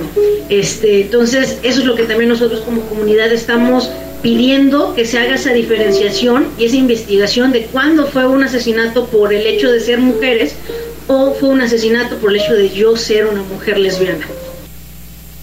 Bueno, ella puntualizó que las agresiones de las que son víctimas las mujeres que integran este sector de la población pueden ir desde comentarios ofensivos en la calle hasta ataques directos como agresiones sexuales y golpistas e incluso despidos laborales injustificados. Es el reporte. Muchísimas gracias Lili por esta información que son pues parte de lo que vivimos hoy en nuestra realidad. Muchísimas gracias. 7:16 de la mañana vamos a hacer enlace con Daniel Jacome. A ver cómo estuvo esto, mi estimado Daniel. Un exmilitar defendió a su pareja accionando arma de fuego. Es correcto, Gallo este martes un elemento del ejército mexicano defendió a su pareja sentimental luego de que trabajadores de una empresa de telecomunicaciones la molestaron, por lo que realizó disparos para intimidarlos en inmediaciones de la colonia Granjas de San Isidro. Sobre los hechos se indicó que el ex militar caminaba con una mujer sobre la avenida Las Torres y al llegar a la calle Ejido, un grupo de técnicos de una conocida empresa proveedora de internet, telefonía y televisión por cable comenzaron a mirarla lascivamente y a molestarla con comentarios ofensivos. Dicho comportamiento fastidió a su pareja, quien de inmediato sacó un arma de fuego y realizó detonaciones al aire para amedrentarlos. Sin embargo, en ese momento, agentes de la Fiscalía General del Estado lo detuvieron y pusieron a disposición de la agente del Ministerio Público a fin de iniciar un proceso legal y esclarecer los hechos. Gallo. Bueno, pues qué, qué situación la que se vivió ahí con este ex militar. Seguimos contigo para, eh, bueno, más adelante, más adelante, más adelante estaremos con la sección de Daniel Jacome con la morgue. No se lo pierda porque está bastante Va a estar bueno, va a estar bueno. Como todos los jueves. Avi, ¿ya está, ya está Avi? Bueno, pues vamos entonces. Oye, ¿tú eres de los que se va a dar el sí este 14 de febrero? Pues sí. ¿Sí? Yo siempre doy el sí. Compromiso de frente. Sí, sí, sí, con bueno, todo. pues va a haber bodas comunitarias precisamente por el Día del Amor y la Amistad. ¿No es así? Eh, Avi, te saludo con mucho gusto. Buenos días. ¿Qué tal, Ale Gallo, amigos del auditorio? Excelente mañana. Pues sí, y es que con motivo de las celebraciones de ese 14 de febrero del Día del Amor y la Amistad o San Valentín, las parejas que deseen unir sus vidas podrán hacerlo a través de una boda comunitaria que se llevará a cabo el próximo martes. Y es que lo anterior fue dado a conocer por el gobierno federal a través de la Dirección General de Registro Civil con el programa Matrimonios Igualitarios, donde las parejas lo podrán hacer por la vía civil. En este programa pueden participar parejas, pues adultos mayores, indígenas, personas con alguna discapacidad y de la comunidad LGBT+. Hay que recalcar que para los matrimonios igualitarios, pues el cupo ya está completo. Y es que si tú y tu pareja están interesados, estos son los requisitos. Acta de nacimiento de las personas que pretendan contraer matrimonio. CURP, identificación oficial vigente con fotografía de los pretensos certificado, México, certificado médico prenupcial de cada uno de los pretensos no mayor a 15 días naturales de expedición, dos testigos con identificación vigente y CUR por cada uno, acta de presentación matrimonial, la cual deberá tramitarse en el mismo juzgado ocho días antes de la celebración y es que en caso de que alguno de los contrayentes extranjero, el acta de nacimiento apostillada y traducida al idioma español por un perito o traductor oficial. Y es que cabe destacar que se debe acudir a la Dirección General del Registro Civil del Estado con la documentación solicitada para una valoración previa en un horario de una de la tarde a, 3 de la tarde. Y es que pues así, que si quieren unir sus vidas, pues esa es la fecha adecuada para poder hacerlo. Gallo, ale la información que tenemos. Bueno, pues muchas gracias, Avi. Ahí está, si usted se anima, bodas comunitarias para este 14 de febrero, que también se estarán realizando en otros municipios. Tengo entendido en Atlixco habrá bodas comunitarias, también en Chignahuapan me comentaron que habrá bodas comunitarias y en otros mos. Pues ya te quedas ahí a celebrar la luna de miel. Pues sí. Vale pues la sí. pena. En los Dos- pueblos dos mágicos. En los Sí, pueblos mágicos. Pues aprovechen, ¿no? Bueno, gracias por esta información. 7.20, vamos a hacer una pausa y regresamos con más. Pero antes, antes de irnos a pausa, fíjate que está fallando mi teléfono otra vez. ¿Cómo crees? No, pues ya cómprate otro. sí, sí, es que cada vez que se satura, como que falla el aparatito este, que, bueno, pues ya saben ustedes que es mi oficina móvil. Y la verdad, para que a usted no le suceda esto, hay que apapachar al celular. Y la mejor opción se llama Laboratorio Celular. Ahí usted encontrará todo para su teléfono móvil y también las tabletas, fundas, micas, cargadores, carcasas y sobre todo lo más importante, servicio de laboratorio express para que su aparato celular nunca falle. Laboratorio Celular le atiende en Cruz del Sur frente a la caja 18 del supermercado. También está en Plaza San Diego, a un costado de las escaleras eléctricas, o en Plaza Arcángeles, en Lomas de Angelópolis, saliendo del Chedraui Selecto. Y puede encontrarlos también en Facebook como Laboratorio Celular. Y si usted dice que escuchó este mensaje aquí en Tribuna Matutina con el gallo de la radio, le van a dar un obsequio, ¿eh? Ahí está, hay que apapachar al celular. Ahora sí, pausa y volvemos.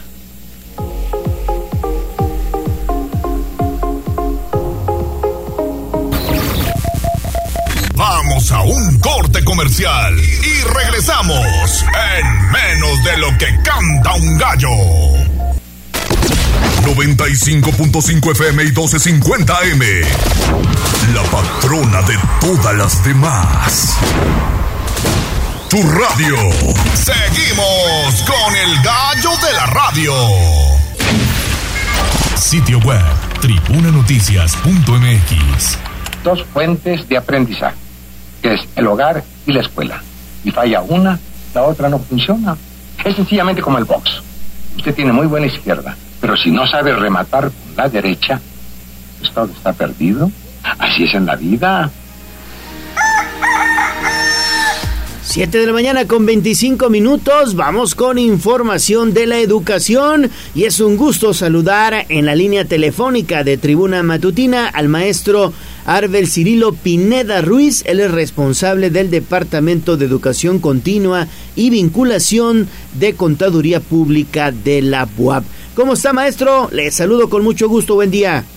Muy buenos días, Leonardo. Gusto en saludarte y estar con ustedes a través de este medio tan importante de comunicación.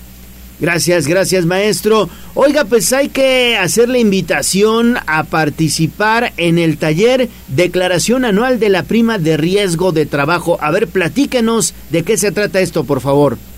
Este, muchas gracias. Es una atenta invitación que hacemos a la comunidad profesionista, a los profesionales de la contaduría pública y carreras afines, que tienen en este mes de febrero la labor importante de presentar esta declaración anual de la prima de riesgo de trabajo ante el Instituto Mexicano del Seguro Social. Eh, la Facultad de Contaduría Pública de la Benemérita Universidad Autónoma de Puebla a través del Departamento de Educación Continua y Vinculación, ha organizado este taller de declaración anual para el día lunes 13 de febrero eh, en horario de 16 a 20 horas. Eh, va a ser en dos modalidades. A quienes así lo deseen pueden acudir presencialmente al auditorio de la Facultad de, la, de Contaduría Pública y quienes así lo prefieran por diversas razones eh, lo pueden tomar a través de internet por Cisco Webex. Entonces, en esas dos modalidades estamos ofreciendo este taller. Va dirigido al público general, ya sea de manera presencial o de manera virtual y por supuesto también va dirigido a toda la comunidad universitaria. Interesante, maestro. Y yo quisiera saber dónde pueden eh, los amigos que nos estén sintonizando esta mañana tener más información y saber si esto también tiene costo. Claro que sí, con mucho gusto. Eh, el registro es a través de una plataforma que le llamamos pieu, Ahí pueden ingresar para registrarse, para registrarse, perdón.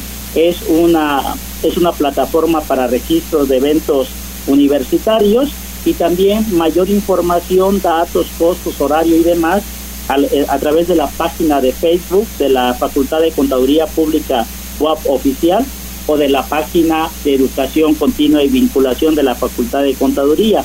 Por supuesto, también vía telefónica al 222-229-5500, extensión 7676. Y bueno, también ponemos a su disposición eh, nuestro correo electrónico exámenesprofesionales.fcp, iniciales de Facultad de Contaduría Pública, arroba correo.buap.mx. Eh, respecto a tu pregunta, Alejandra, efectivamente sí, eh, se tendrá un costo, un costo de 400 pesos, 450 pesos para quienes acudan de manera presencial, de 250 pesos para público en general, quienes tomen el curso a través de Internet y como apoyo a la comunidad estudiantil solamente una cuota de recuperación de 50 pesos para quienes eh, deseen tomar ese taller, los estudiantes, en la modalidad virtual. Entonces, es una atenta invitación a los profesionistas, esta es una obligación importante establecida en la ley del Seguro Social y en otras disposiciones eh, de la materia que se tiene que declarar en este mes de febrero. Es correcto, maestro, entonces hay que aprovechar y sobre todo ser bien asesorados por los profesionales de la Benemérita Universidad Autónoma de Puebla. Pues maestro Arbel Cirilo Pineda, responsable del Departamento de Educación Continua y Vinculación de Contaduría Pública de la UAP, muchas gracias. Muchas gracias a ustedes. Un saludo. Que tenga buen día, maestro, y que sigan los éxitos. 729. Vamos a pausa y volvemos con más. Vamos a un corte comercial y regresamos en menos de lo que canta un gallo. 95.5 FM y 1250 M. La patrona de todas las demás. Tu radio. Seguimos con el gallo de la radio. Sitio web tribunanoticias.mx.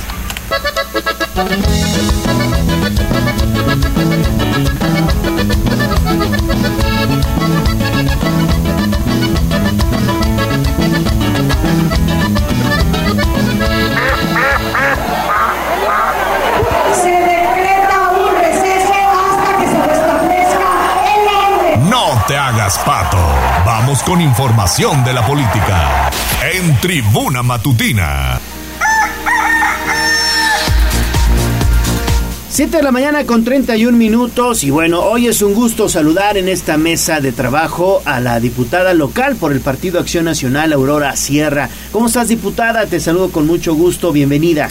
Muy bien, Leo, Ale, muchísimas gracias por este espacio y un eh, saludo a todo su amable auditorio. Yo encantada de estar con ustedes. Gracias, gracias. Hoy vamos a platicar de temas bien interesantes, sobre todo porque la diputada ha presentado diferentes iniciativas en favor de las mujeres.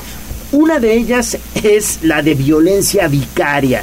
Y esta va avanzando ya en diferentes entidades del país. Platícanos un poquito, diputada, primero para que nuestros amigos conozcan qué es la violencia vicaria y después en qué sentido va tu propuesta. Claro que sí, bueno, pues este fenómeno lo estábamos teniendo, la violencia vicaria, habremos escuchado de nuestras propias eh, abuelas, madres, tías y muchas mujeres que hoy nos escuchan y seguramente no saben que esto incluso ya es un delito, no solo en Puebla, en 17 estados, y que tiene que ver con este hecho de que pues algunos agresores cuando la mujer ya ha padecido muchas violencias al seno del hogar, dentro de la violencia intrafamiliar, pues ahora tiene que ser presa ¿no? de este agresor cuando decide separarse, decide darse la vuelta y se toman como rehén a los hijos, ¿no? como rehenes en este caso de te voy a dar donde más te duele, es la frase más típica de un agresor vicario, ¿no?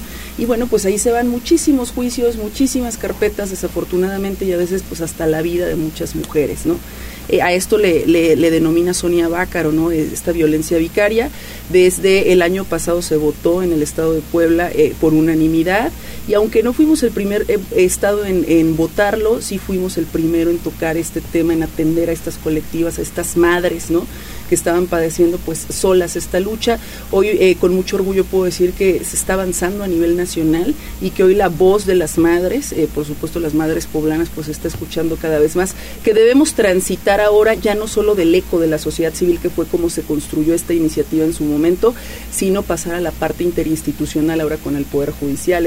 Tenido este, pues muchas eh, pláticas también con el presidente magistrado, mucha disposición, voluntad también, por supuesto, para que la perspectiva de género permee en los juzgados, pero también en la propia fiscalía, que es donde desafortunadamente pues se venía revictimizando mucho a estas mujeres cuando pues eh, sufren a veces, ¿no? El secuestro de sus hijos, hay que decirlo así, ¿no? La sustracción de un menor que además es un delito.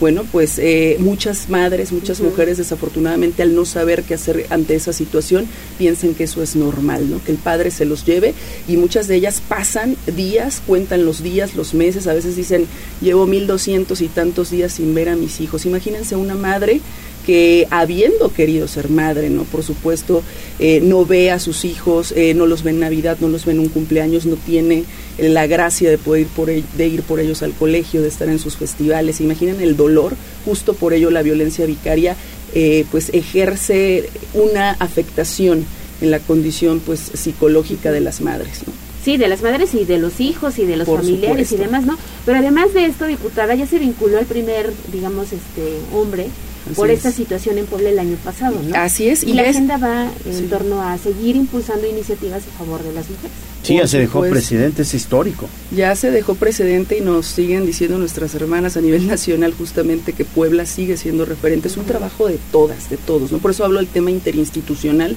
Hay que celebrarlo. Por supuesto hay muchísimos retos, hay muchas cuestiones que, digo, he tenido la oportunidad de platicar, insisto, eh, eh, con el presidente magistrado, con el señor fiscal, y que tenemos que ir puliendo, pero también se tiene que decir que también ya hay precedentes, no solo en ese caso, eh, donde se procesa, pues obviamente una persona que había tenido por más de ocho años, ¿no? Es secuestrado, esa es la palabra, a este hijo de una de las representantes, pues también de este Frente Camcay. Y hay otros, hay otros eh, escenarios donde también MPs, ¿no? donde otro tipo de juezas, jueces también han estado actuando en otro tipo de precedentes, ¿no? En el caso de Puebla, por ejemplo, que se lograra ya que una abuelita pudiera ver eh, a su nieta, ¿no? Que todavía hay algunas situaciones por ahí este, eh, que, en las que se tiene que avanzar, pero Puebla ya ha dejado más, al menos de cinco o seis precedentes al respecto en distintas áreas y creo que eso también se tiene que decir. ¿Y qué viene? ¿Qué más en la agenda legislativa? Porque hoy comentábamos, hay sesión, se van a presentar otras iniciativas, pero ¿qué viene de parte de la Sí, y aparte están trabajando en torno a castigar con mayor severidad la violencia ácida, que es otra situación. Eh, bueno, por ejemplo, recordarán que hace un par de meses eh, tuve también eh, tuvimos el gusto de recibir a Elena Ríos y se organizó una mesa de expertos pues para saber primero de las sobrevivientes, en su momento el diputado Néstor, eh, que presentó una iniciativa eh, también al respecto, hizo un congreso donde estuvieron también algunas sobrevivientes, Carmen Sánchez, por ejemplo, la fundación, y luego en mi caso, eh, después de esta presentación, para que en Puebla se considere dentro de la ley de acceso eh, para las mujeres una vida libre de violencia, a la, a la violencia ácida no como una extensión de una violencia física, porque eso es dicho por las propias sobrevivientes y hay que escucharlas, ¿no? En ese sentido, sino que sea considerada como una violencia per se, en sí misma, cuando hay un daño que deja una huella material en el cuerpo, sobre todo en un 80% en el caso de las mujeres y las niñas, que es donde más se comete en estadística este tipo de atrocidad, ¿no?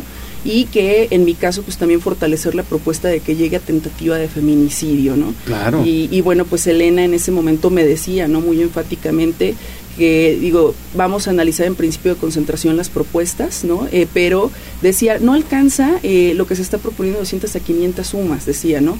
Porque si yo te hago una sumatoria, diputada, decía, pues, o sea, a veces el, eh, los tres frasquitos, digamos, por ejemplo, ¿no? De una de las pomadas que se necesita para rehabilitación de la piel, que son carísimas, pues ya excedió, ¿no? O sea, la multa o la sanción que se está pidiendo. Por eso es tan importante legislar en materia de violencia ácida. o sea, porque desafortunadamente los casos van en incremento, ya 47 casos y a la alza, por supuesto, y en Puebla, pues también ya hay algunos casos que se han presentado. No debemos permitir, de verdad, yo creo que de las violencias esta es una de las más atroces también que, que se puede padecer en razón de género, muchas veces pues estas parejas que resultan eh, pues incómodas, ¿no? dolidas cuando una mujer decide separarse también de una relación, como fue el caso de Elena Ríos, y que ahorita está viviendo una lucha pues legal para que no liberen a su agresor. Sí, porque estuvo a punto de enfrentar el proceso de libertad su agresor. Y, y digo, sigue la batalla legal, pero ha sido bueno el eco que los medios de comunicación que la sociedad civil y que algunas representantes populares, como es mi caso, pues hemos estado ahí al frente, ¿no? En el apoyo, no solo a ella, ¿no? Sino a muchas de las otras mujeres sobrevivientes que también existen, pero hay que prevenir, insisto. Que las leyes sirvan para generar cultura de prevención sobre todo. Y es que es toda la calidad de vida, diputada, eh, pues afecta en tu entorno pues familiar, tus hijos, eh, y también la facilidad con la que tienen para comprar pues esto, ¿no? O sea, que se puede adquirir muy fácilmente y lo pueden utilizar contra tu expareja. Puede ser, insisto, el tema de, violencia ácida puede ser ejecutado incluso contra, digo, cualquier persona, ¿no? Desafortunadamente, pero... en la estadística es contra las mujeres. Es más frecuente. es más frecuente. Eh, hemos debatido, hemos discutido sobre si se podría regular o no la venta de ácido, ¿no? Este, sin embargo, incluso dicho por las propias sobrevivientes, no está por ahí la solución al fenómeno, ¿no? Está justamente en, primero, legislar, ¿no? Son apenas siete estados los que han legislado en materia y luego endurecer las penas, por supuesto, generar esta cultura de prevención. Eh, yo le apostaba incluso más allá de eso en esta mesa de expertos, cuando vino Elena, a que eh, tuvimos urgenciólogos, tuvimos eh, químicos, tuvimos psicólogos, no tuvimos peritos, eh, qué hacer ante una situación, imagínense, ¿no? Cómo reaccionar, porque incluso Elena nos decía, hay distintos tipos, ¿no? O sea, de agentes corrosivos o de ácido, ¿no? O sea, y unos se activan más con agua, por ejemplo, ¿no? Si quieres quitarlo al momento, y otros deben ser directamente con un con una franela, ¿no? En seco. en seco, ¿no? Por ejemplo. Pero a saber, ¿no? De todos los agentes corrosivos, que es lo que yo estoy haciendo énfasis en, en la propuesta que no solo se considere el ácido, cualquier sustancia corrosiva, por eso le, se denomina o le he denominado la parte de, de, violencia por sustancias químicas, mejor conocida como ley ácida, pero por sustancias químicas. Muy bien, pues algo más que desees agregar. Bueno, pues también este fortalecer la que ya también se aprobó, eh, estamos esperando que se publique, por supuesto que es la ley de sumisión química, muy importante para la zona metropolitana. Presido esta comisión, me importa mucho el tema de las juventudes cuando le ponen algo a la bebida. Representa un distrito, las Cholulas, donde está la mayor parte de los antros. Bares, me, antros. Bares, antros. Me preocupa la comunidad universitaria, me preocupa la comunidad estudiantil y pues muchas veces derivado de lo que le ponen a tu bebida, el peor eh, miedo, digamos, que tenemos los padres es que nuestros hijos pues vayan a ser inducidos, eh, sometidos, ¿no? Eh, en su voluntad y se pueda cometer algún delito como sería acoso sexual, abuso o desafortunadamente hasta algo más grave como sería un homicidio, un feminicidio. Claro. Pues hay mucho que hacer, diputado. Mucho que hacer y sobre todo porque parto de la idea de que no basta con que ya sean ley, necesitamos generar esta cultura y me estoy dando la oportunidad de ir a las universidades. De que sirva. De que sirva, de que lo hagan suya las leyes. Pues yo creo que sería eso. Hoy, eh, insisto, subo a exhortar Agua de Puebla para que verifique estos procesos en favor de la ciudadanía, la calidad del agua. Si bien les votamos, no era un cheque en blanco y ahí vamos a estar. Ahora subo a tribuna a defender todas estas anomalías que están sucediendo. Pues vamos a estar pendientes de la actividad legislativa y pues muchas gracias por visitarnos y que se repita. Gracias, a ustedes- diputada. A ustedes también una, un abrazo a su amable auditorio. Diputada Aurora Sierra. Vamos a ir a pausa y volvemos ya con toda la información deportiva. A un corte comercial y regresamos en menos de lo que canta un gallo. 95.5 FM y 1250 M. La patrona de todas las demás. Tu radio. Seguimos con el gallo de la radio. Twitter, arroba tribuna deportes. Fútbol,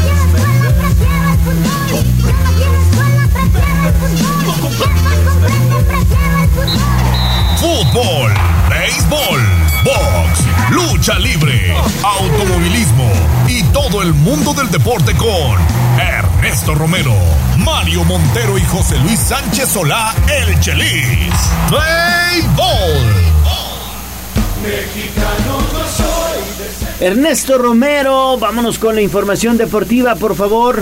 ¿Qué tal, Gallo? Muy buenos días, buenos días a todo el auditorio. Vámonos rapidísimo con la información deportiva porque otra vez será técnico argentino. El último, el último que salió de esta lista de, pues, Probables, cinco- ¿no? de probables, de probables este, reemplazantes de Gerardo el Tata Martino. Diego Coca finalmente será el elegido para tomar las riendas de la selección mexicana de cara a lo que será la Copa del Mundo de Estados Unidos, Canadá y México 2026.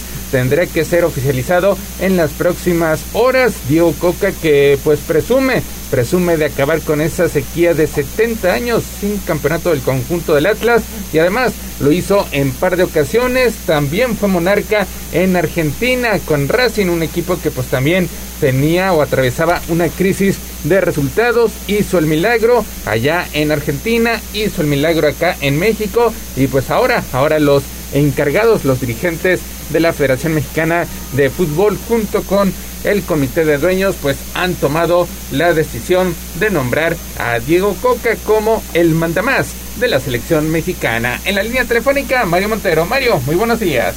Buenos días, Neto. Buenos días, Gallo. Buenos días al auditorio.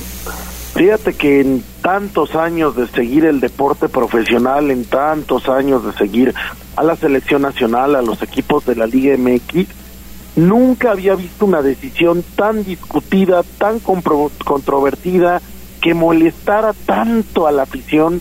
Ayer viendo los comentarios realmente fuera de un puñadito de adictos al Atlas, todo el resto de la gente molesta con este con este nombramiento, todo mundo augurando un fracaso, todo mundo pues volviendo a quejarse de la mafia en la que eh, pues no se ha convertido la mafia que ya lleva tantos años siendo el fútbol mexicano, que pues termina poniendo un técnico extranjero mediocre que no tiene pues nada de qué hablar excepto dos títulos dudosos del Atlas, eh, manejando equipos con ocho extranjeros en la cancha, ahora con un Tigres que pues vive a base de sus extranjeros costosos también, muy, muy, muy, muy controvertida, muy poco ilusionante, muy triste la, designación de este Diego Coca, pues que realmente no trae un palmarés que, que es el que debería de tener el, el técnico de una selección como la de México, de una de las selecciones que más seguidores tiene en el mundo, que más dinero genera, que más eh, eh, aficionados lleva a las copas del mundo, a las, a las copas oro, a las copas América, etcétera, de una selección que pues iba creciendo en ascenso, al- por lo menos los últimos 20 años, que ya había ganado una copa confederaciones, que ya había sido finalista en una Copa América, que había mejorado a pasos agigantados, pues ahora de cinco años para atrás el privilegio del negocio en el fútbol mexicano ha llevado para para al fondo a esta selección que viene de un fracaso espantoso, de un fracaso triste en el Mundial de Qatar. Y pues ahora la decisión es llevar a este señor Diego Coca que parece que su única gracia es ser cercano de Irrigor y cercano de la gente del Grupo Orleg y que ahora son los que manejan el fútbol mexicano junto con la gente de Televisa, con como los que ya conocemos de toda la vida, pues bueno, pues esa, con esos méritos eh, se decide eh, contratar a Diego Coca y pues vaya una enorme, enorme, enorme molestia de parte de la afición. Tal vez Diego Coca pueda tener la capacidad para dirigir a la selección mexicana, ya lo hizo en Argentina con Racing, ya lo hizo aquí en México con Atlas, son eh, eh, clubes que llevaban muchos, muchos años sin ser campeones, llevaba por buen camino a Tigres, prácticamente ya lo había hecho candidato nuevamente al título, pero sí cuestiono las formas, las formas en que llega Diego Coca prácticamente saliendo por la puerta de atrás de, de, los Tigres de la Universidad Autónoma de Nuevo León, hoy por hoy siendo duramente criticado también por la prensa regia, que son fuertes, que son muy duros para las críticas, sobre todo porque a Diego Coca le dieron todo en Tigres, le trajeron a Laines, le trajeron a otros más eh, eh, jugadores para, para de la cantera me refiero para ser nuevamente protagonistas. Prácticamente le, le dijeron sabes qué ahí está toda la confianza del club y hoy ha dejado entredichos también su nombre Diego Coca porque todo parece indicar que en esas negociaciones no participó la gente de Tigres habría hecho, digamos, en lo obscurito estas negociaciones el técnico argentino y en Monterrey están muy, muy enojados con Diego Coca y esto es una situación, un lastre que cargará si se convierte finalmente ya como técnico oficial de la selección mexicana. Son las formas, desafortunadamente, de cómo eh, se, se maneja el fútbol mexicano, ¿no? Sí, sobre todo, sobre todo porque pues los dos principales candidatos que eran Miguel Herrera y Guillermo Almada pues tuvieron varias semanas de entrevistas, de exponer cada uno sus argumentos de por qué tomar las riendas de la selección mexicana. Prácticamente el nombre de Diego Coca pues surge, surge en estos últimos días y también parece indicar que Guillermo Almada tenía ventaja sobre Miguel claro. Herrera, pero fue finalmente el grupo Orlegui quien salió eh, pues en pleito con Almada tras eh, la abrupta salida que tuvo del conjunto de Santos para pasar a Pachuca, al grupo eh, precisamente que encabeza Jesús Martínez, que es pues el principal antagonista del grupo Orlegui, pues lo que provocó la decisión de que se decantaran a favor de Diego Coca, obviamente sosteniendo eso de que tenía dos campeonatos consecutivos con el Atlas, alguien que nadie había podido hacer en los últimos 70 años y que por eso Tigres, que es el equipo que tiene la posibilidad de pagar eh, mejor en nuestro balompié, pues se haya fijado en sus servicios por encima de cualquier timonel extranjero, pues hayan optado por esa decisión. En Tigres, ya lo mencionas, hay muchísima molestia, inclusive se menciona que ya ni siquiera este jueves será partícipe del entrenamiento de cara al duelo de este fin de semana, porque otra cosa se había dicho con Almada, en caso de que hubiera elegido, pues eh, el acuerdo era que iba a dirigir los dos partidos de fecha FIFA de Liga de Naciones de CONCACAF ante Jamaica y Surinam y como solamente serán los únicos dos partidos que tendrá el Tri en este semestre, uh -huh, uh -huh. pues iba a tener permiso de concluir la campaña regular con, con los Tuzos de Pachuca, Pachuca sí. y una vez que finalizara su participación, pues ya se dedicaría al 100% a la selección mexicana, sobre todo de cara a lo que será la Copa Oro, que es el torneo pues más importante a nivel de selecciones de este 2023. Imagínate Mario que debido a esta polémica el buen Diego Coca se quedara como el perro de las dos tortas, ¿no? Mira, a mí la verdad Tigres me da igual. Honestamente, un equipo que vive de extranjeros caros no tiene ninguna gracia más que tener mucho dinero. El tema de Atlas, pues también vivió de sus extranjeros y esos dos títulos que ganó con eh, errores arbitrales dudosos, que eso también hay que decirlo, pues eh, fueron títulos logrados por extranjeros. Al final Diego Coca es un reflejo de lo que hoy es el fútbol mexicano. Equipos donde tienes ocho extranjeros en la cancha, donde el desarrollo es nulo, el desarrollo es nulo o es muy poco y los únicos que tienen ese desarrollo bien hecho es Grupo Pachuca y le cierras la boca y los corres a patadas, los tratas mal, bueno, pues ahí está claramente de qué lado se, se decantan los dueños, ¿no? Se decantan del lado de proteger sus intereses, de proteger los intereses de los promotores, de proteger el negocio. Al final más de lo mismo, acabamos en un fracaso en Qatar, todo mundo molesto, el Tata Martino sirvió muy bien como el payaso de las cachetadas, ya lo corrieron a patadas del país, en fin, ya, ya, ya se acabó el, el fracaso, sale Televisa a decir que cómo es posible, que vamos a hacer cambios, que las cosas serán diferentes ahora, que ellos están dispuestos a abrir eh, por lo menos su, su criterio y a, y a permitir cambios, luego vienen los señores federativos a, a, hacer castillos en el aire porque realmente ningún cambio de estructural, ningún cambio de fondo, solamente buenos deseos entre comillas de ocho a siete extranjeros que sigue siendo un insulto.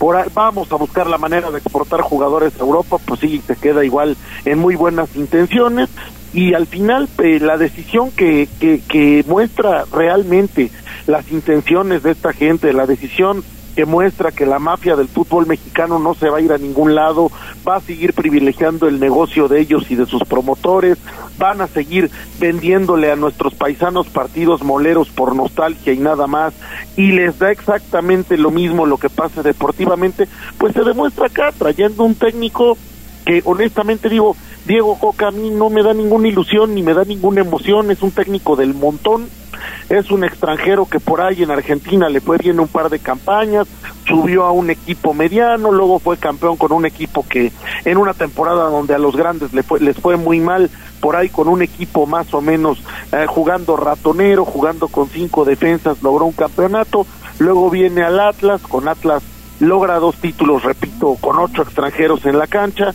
y luego lo acaban llevando a Tigres, donde Tigres vive de sus costosos jugadores extranjeros. Entonces, pues ahí está lo que lo que lo que decidieron. ¿Quieren ver la decisión de los dueños del fútbol mexicano? Ahí está, traen a Diego Coca por un tema político más que futbolístico, por un tema de que Grupo Orlegui quiere mantener el control de la selección nacional en contubernio con los mismos dueños de toda la vida y por un tema de que pues no no se van a arriesgar algo más ni les va a interesar. Hay que proteger el negocio y ya está. Entonces esperemos un fracaso en el Mundial de 2026 en casa también. Bueno, los tres candidatos a dirigir a la selección nacional más fuertes, Diego Coca, hoy, Almada y Miguel Herrera. A ver, ¿qué ha hecho el señor Almada, Neto? Señor Almada, pues eh, acá en el fútbol mexicano consiguió llegar a varias finales con el conjunto de Santos, perdiendo ante el equipo de Cruz Azul. Posteriormente llegó a otra final con los Tuzos de Pachuca. De hecho, son dos finales con los Tuzos de Pachuca. La primera la pierde, la última, la reciente, pues consigue el campeonato. Así que habla, habla de la regularidad con dos equipos distintos, con dos equipos que no precisamente eh, tienen las nóminas más altas del fútbol mexicano. Pero sabe trabajar con jóvenes. Sí, pero tampoco es, un fuera de serie. Tampoco es un fuera de serie. No, lo pongamos como fuera de serie, No, es como Almada. fuera de serie, pero se me hace mejor que Coca. A mí. ninguno de los tres era ningún fuera de serie ni nada del otro mundo. De- digo, si me pones a escoger entre los tres, ninguno me gusta, pero el que más o menos, más o menos parecía que traía algo era Almada, ¿por qué? Porque viene de un grupo Pachuca que ha sabido trabajar con jóvenes, que ha hecho una verdadera cantera, que a, la, a base de mucho trabajo, de mucho dinero y de mucho esfuerzo, es el único equipo en México que tiene una, un desarrollo real y que ha, ha sacado jóvenes que ahorita están destacando ya sea aquí en Liga MX o en Europa, es el único equipo fuera de América que a lo mejor también lo ha hecho en menor medida, que se ha dedicado a eso. Los demás, Atlas, ¿qué? ¿Dónde está su cantera? Sí, tuvo su cantera maravillosa en los 90. Con la Volpe. Con la Volpe, y esto ya se acabó hace muchos años, los dos títulos fueron a base de extranjeros. Y luego Tigres, por favor, Tigres, ¿qué cantera va a tener? Tigres lo único que tiene es una chequera inmensa que no se les acaba. Entonces, ninguno de los tres emocionan, claro que no, ninguno de los tres me parecen fuera de serie, por supuesto que no, pero entre los tres creo que eligieron al peor. Entonces, de estos tres, pues eh, ninguno merecía estar en la selección nacional. Entonces, el indicado tendría que haber sido Marcelo Bielsa. Por supuesto que Claro. tendría que haber sido Marcelo, Marcelo Bielsa de lo que había eh, disponible, nada más que pues nunca van a aceptar que venga un Marcelo Bielsa que no se va a dejar controlar, que no va a dejar que los promotores metan mano en las convocatorias y en las alineaciones, que no va a dejar que todo se viva a base de partidos moleros para vender fechas en Estados Unidos, que no va a dejar que la selección esté tan manoseada como lo está ahora por los intereses eh, económicos y por los intereses de publicidad. En fin, o sea, obviamente un Bielsa nunca va a permitir eso. ¿Qué hacemos?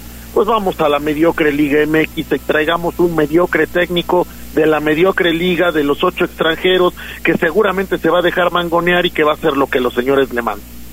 Ahora, habrá, habrá que esperar porque a diferencia de lo que sucedió con Gerardo el Tata Martino, de que le dieron voto de confianza a pesar de que el proceso pues iba a menos, me parece que a Diego Coca le van a exigir ganar Liga de Naciones de CONCACAF, ganar Copa Oro, eso si quiere llegar a Copa América o continuar de cara a la Copa del Mundo de 2026.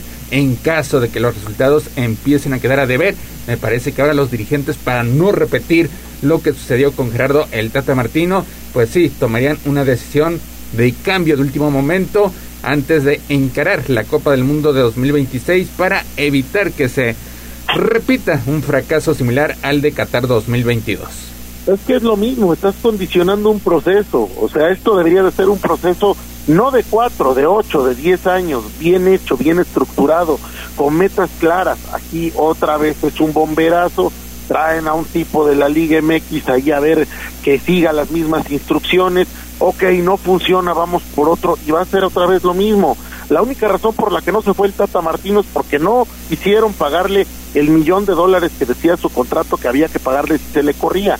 Eso fue lo que sucedió. Ahorita a lo mejor Diego Coca obviamente no vale lo mismo que el Tata Martino, digo, no no sé qué tan qué, qué tan diferentes sean, pero no valen lo mismo obviamente. El Tata Martino era caro porque traía un palmarés inflado. Este cuate pues viene de la Liga MX de un equipo X, entonces pues le van a le van a pagar menos. A él sí seguramente le van a poner una cláusula donde si no nos gusta te vas y luego van a traer otro igual y vamos a seguir en lo mismo. Exactamente, exactamente. Y también eh, Marcelo Bielsa venía también de la línea de Jesús Martínez. Jesús Martínez y su grupo están haciendo bien las cosas en el fútbol mexicano. Por eso no se quieren meter con la mafia del poder, que son los que siguen manejando todo. Por supuesto, ahí está el tema, ahí está el tema, es la lucha de poderes entre Chucho Martínez contra Grupo Orlegui que está aliado con la gente de Televisa. Esa es la realidad. Y a Chucho Martínez no le no lo quisieron escuchar, le cerraron la puerta en la cara. Es la segunda vez que se lo hacen porque hace cuatro años él, él hace hace cuatro años ya había sugerido el nombre de Bielsa, ya habían sugerido pues crear un nuevo centro de alto rendimiento, ya habían sugerido crear una verdadera cantera, pero pues los señores del dinero, como eso no les conviene y a los promotores menos, les cerraron la puerta en la cara. Otra ahora viene el fracaso de Qatar, vuelve a llegar Chucho Martínez con la con una propuesta todavía mejor y le vuelven a cerrar la puerta en la cara. Pues entonces él dijo, ¿saben qué? Yo no juego, se para del comité de selecciones y ahí los deja y al final pues Orlegui acaba haciendo lo que se le antoja y trayendo a su técnico a su gusto porque pues al final del día es el que va a seguirles las órdenes. El tema de Almada era lo mismo, era lo mismo, era gente de Grupo Pachuca. Eh, Almada es un tipo que no se va a dejar controlar o que no se deja controlar, que no habla con nadie que no sea el dueño y que él toma sus decisiones dentro y fuera de la cancha y pues eso es lo que no gusta. Entonces, pues vamos a otro fracaso, las cosas no van a cambiar. Ahí vino la rueda de prensa llena de buenas intenciones, pero quieren ver la realidad, aquí está, llega un Diego Coca que pues para mi gusto no es nadie. Sí, sí, sí, sí, totalmente de acuerdo. La verdad es que no es eh, prácticamente un fuera de serie ni Diego Coca ni, ni Almada, ¿eh? Ahora también en el estilo de juego, Diego Coca es conservador, es un equipo, es un timonel que le gusta ordenar a sus equipos y por ejemplo en Atlas lo que explotaba era el contragolpe aprovechando la velocidad de un Quiñones, De que no vas a tener en selección mexicana y de un rematador Bueno, a Quiñones lo va a naturalizar, ya verás. Bueno, y de un rematador de un killer Va, van a, va a naturalizar a ellos dos, claro. naturalizando a Quiñones y a Furchi, vamos a seguir en el... Aparte, hombre, a ver, seamos honestos, el nivel de la Liga el MX es pobre, es muy pobre. Cada vez está peor, ahí está, ni siquiera llegó este año al Mundialito. Per- se perdió la Liga de Naciones, la Liga, este, la Conca Champions con un equipo del MLS, la MLS ya nos está rebasando. Entonces, agarramos un técnico que viene del nivel pobre de la Liga MX, porque esa es la realidad, y lo vamos a sentar en la selección. Ok, sí, a lo mejor con Furchi, con Quiñones naturalizados, le va a ganar a Surinam y le va a ganar a Jamaica. Y a la hora que nos paren contra Estados Unidos, ¿qué va a pasar? Lo mismo. Y a la hora que nos paren contra Canadá, ¿qué va a pasar? Lo mismo. Y a la hora que nos paren contra las grandes potencias, ya ni se diga. volvemos a la misma mafia, volvemos a los mismos privilegios, volvemos a la misma vergüenza en la que está eh, convertida el fútbol mexicano en estos días. Bueno, pues hay que esperar a ver qué pasa, a ver si lo hacen oficial o no a Diego Coca. Repito, puede quedarse con el perro de las dos tortas, ¿eh? Aguas ahí. Parece. Ojalá, ojalá se quede Bueno. con la, sin nada. Pues, la, la última información de anoche es que ya le había dado la rescisión Tigres, que realmente Tigres se molestó tanto. Pero que ni muchísimo. siquiera- que, que Tigres se molestó tanto que ni siquiera le festejaron el nombramiento, que parece que ayer lo despidieron directamente, que le dijeron, ah, pues te quieres ir a la selección, pues ahora le agarra tus cosas y para afuera. Sí, sobre todo porque con Tigres pues se iba a convertir en el técnico mejor pagado del balompié mexicano, superando inclusive lo que ganaba Gerardo el Tata Martino en la selección mexicana. Entonces, quién sabe también cuánto le habrá ofrecido la selección mexicana para rechazar esa oferta económica eh, por parte del conjunto felino. Quién sabe cuánto, cuánto le está ofreciendo la selección mexicana, o a lo mejor, pues su sueño también es dirigir una Copa del Mundo y no tanto irse por lo económico. Pues sí, porque no lo va a hacer en ningún otro lado. Por Sí, eso. En Argentina, pues, Por prácticamente descartado. Yo no- y yo no creo que le vayan a pagar más, ¿eh? honestamente veo muy difícil que, que se les ocurra hacer lo mismo que hicieron con el Tata Martino. Yo creo que acá el contrato debe de ser menor y las condiciones de salida deben de ser más fáciles porque realmente digo, yo sé que les vale, pero pa- por lo menos a cara del público no se pueden volver a dar el lujo de tener a alguien cuatro años a la fuerza. Ahora, hay algo que es muy cierto, la molestia de la afición es enorme. Fuera de tres o cuatro loquitos adictos al Atlas y de los loquitos de Tigres que están furiosos porque sienten que les pusieron el cuerno, fuera de eso, la gran mayoría de la gente está molesta con este nombramiento. Yo no veo a alguien ilusionado, yo no veo a alguien contento, al contrario, todos los comentarios son de más de lo mismo, todos los comentarios de ahí vamos a proteger el negocio, todos los comentarios son de ya no vayamos a los partidos ni veamos los partidos de la selección, todos los comentarios son pidiéndole de manera encarecida a nuestros hermanos paisanos que no les llenen las bolsas de dólares por tema de nostalgia, etcétera, etcétera. Entonces, pues hay molestia, yo no yo no veo a nadie contento y eso con un nombramiento de un técnico nacional así de esta manera Sí, nunca lo habían Es durísimo, es durísimo. Y los títulos de Toluca, de, perdón, del Atlas, entre paréntesis, porque siempre hubo polémica arbitral. No fue campeón arrasando a sus contrincantes, a diferencia de Pachuca, que pues terminó, por ejemplo, despedazando a Toluca en la gran final. El de Atlas tuvo que definirse el primero ante León Muy en penales, pero en todos los partidos, tanto Monterrey de cuartos, el de semifinales contra Pumas y la final ante León, hubo polémica arbitral que favoreció siempre el conjunto atlista. Bueno. Pues Gracias, Los Mario. Los dudosos, que tengan muy buen día. Ahí estamos pendientes. Que tengas buen día. Regresamos más adelante contigo, Neto. Gracias. Saludos, buenos días. Saludos. Vamos a pausa y regresamos con más. También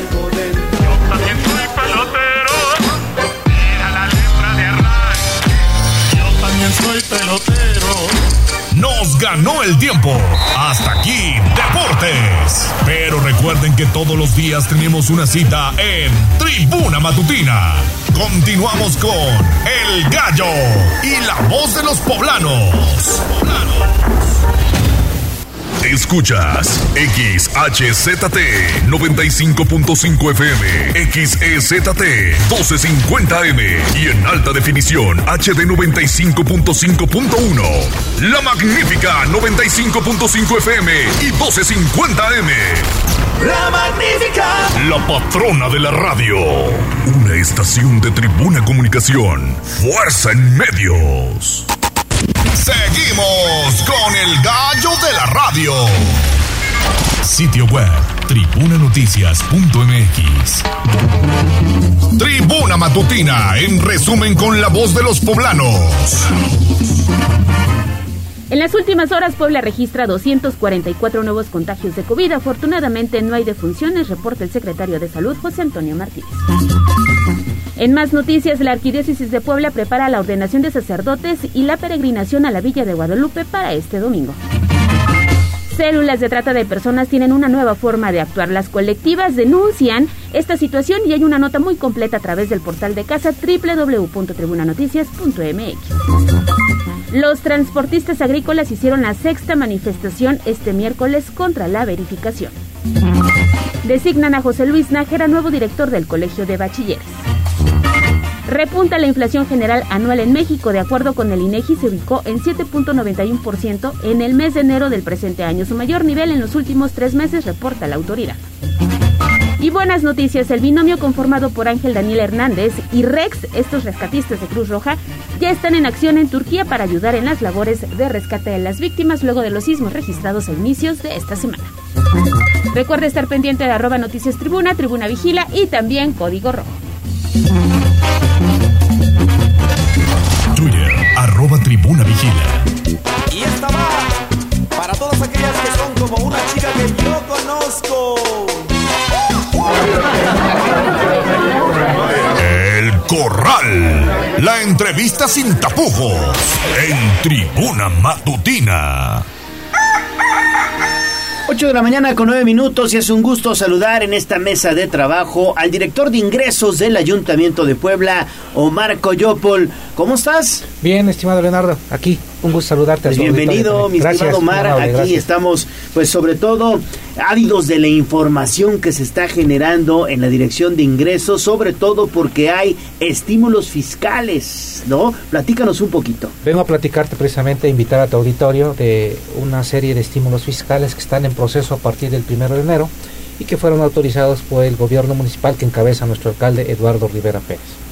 Mira, eh, te voy a mencionar algunos, este, bueno, no, no algunos, los que están en proceso y los que están por caducar este 28 de febrero, Ah, que es muy importante.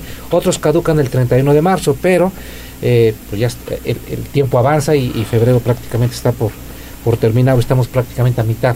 Mira, estamos contemplando los ciudadanos comerciantes que ocupan un local en los locales externos de los mercados, por ejemplo, La Victoria, el Parián y el Melchor Ocampo, mejor conocido como Mercado del Carmen. El del Carmen. Bueno, estos comerciantes, si por alguna razón tienen algún rezago en el pago de su renta o ocupación de espacio, se le está condonando el 50% en los recargos.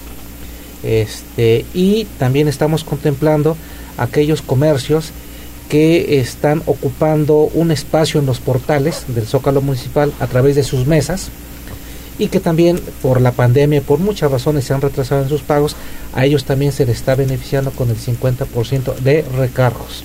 O sea, para que se Este, pongan al para que se corriente. pongan al corriente y con eso regularicen su situación fiscal ante la tesorería municipal del ayuntamiento.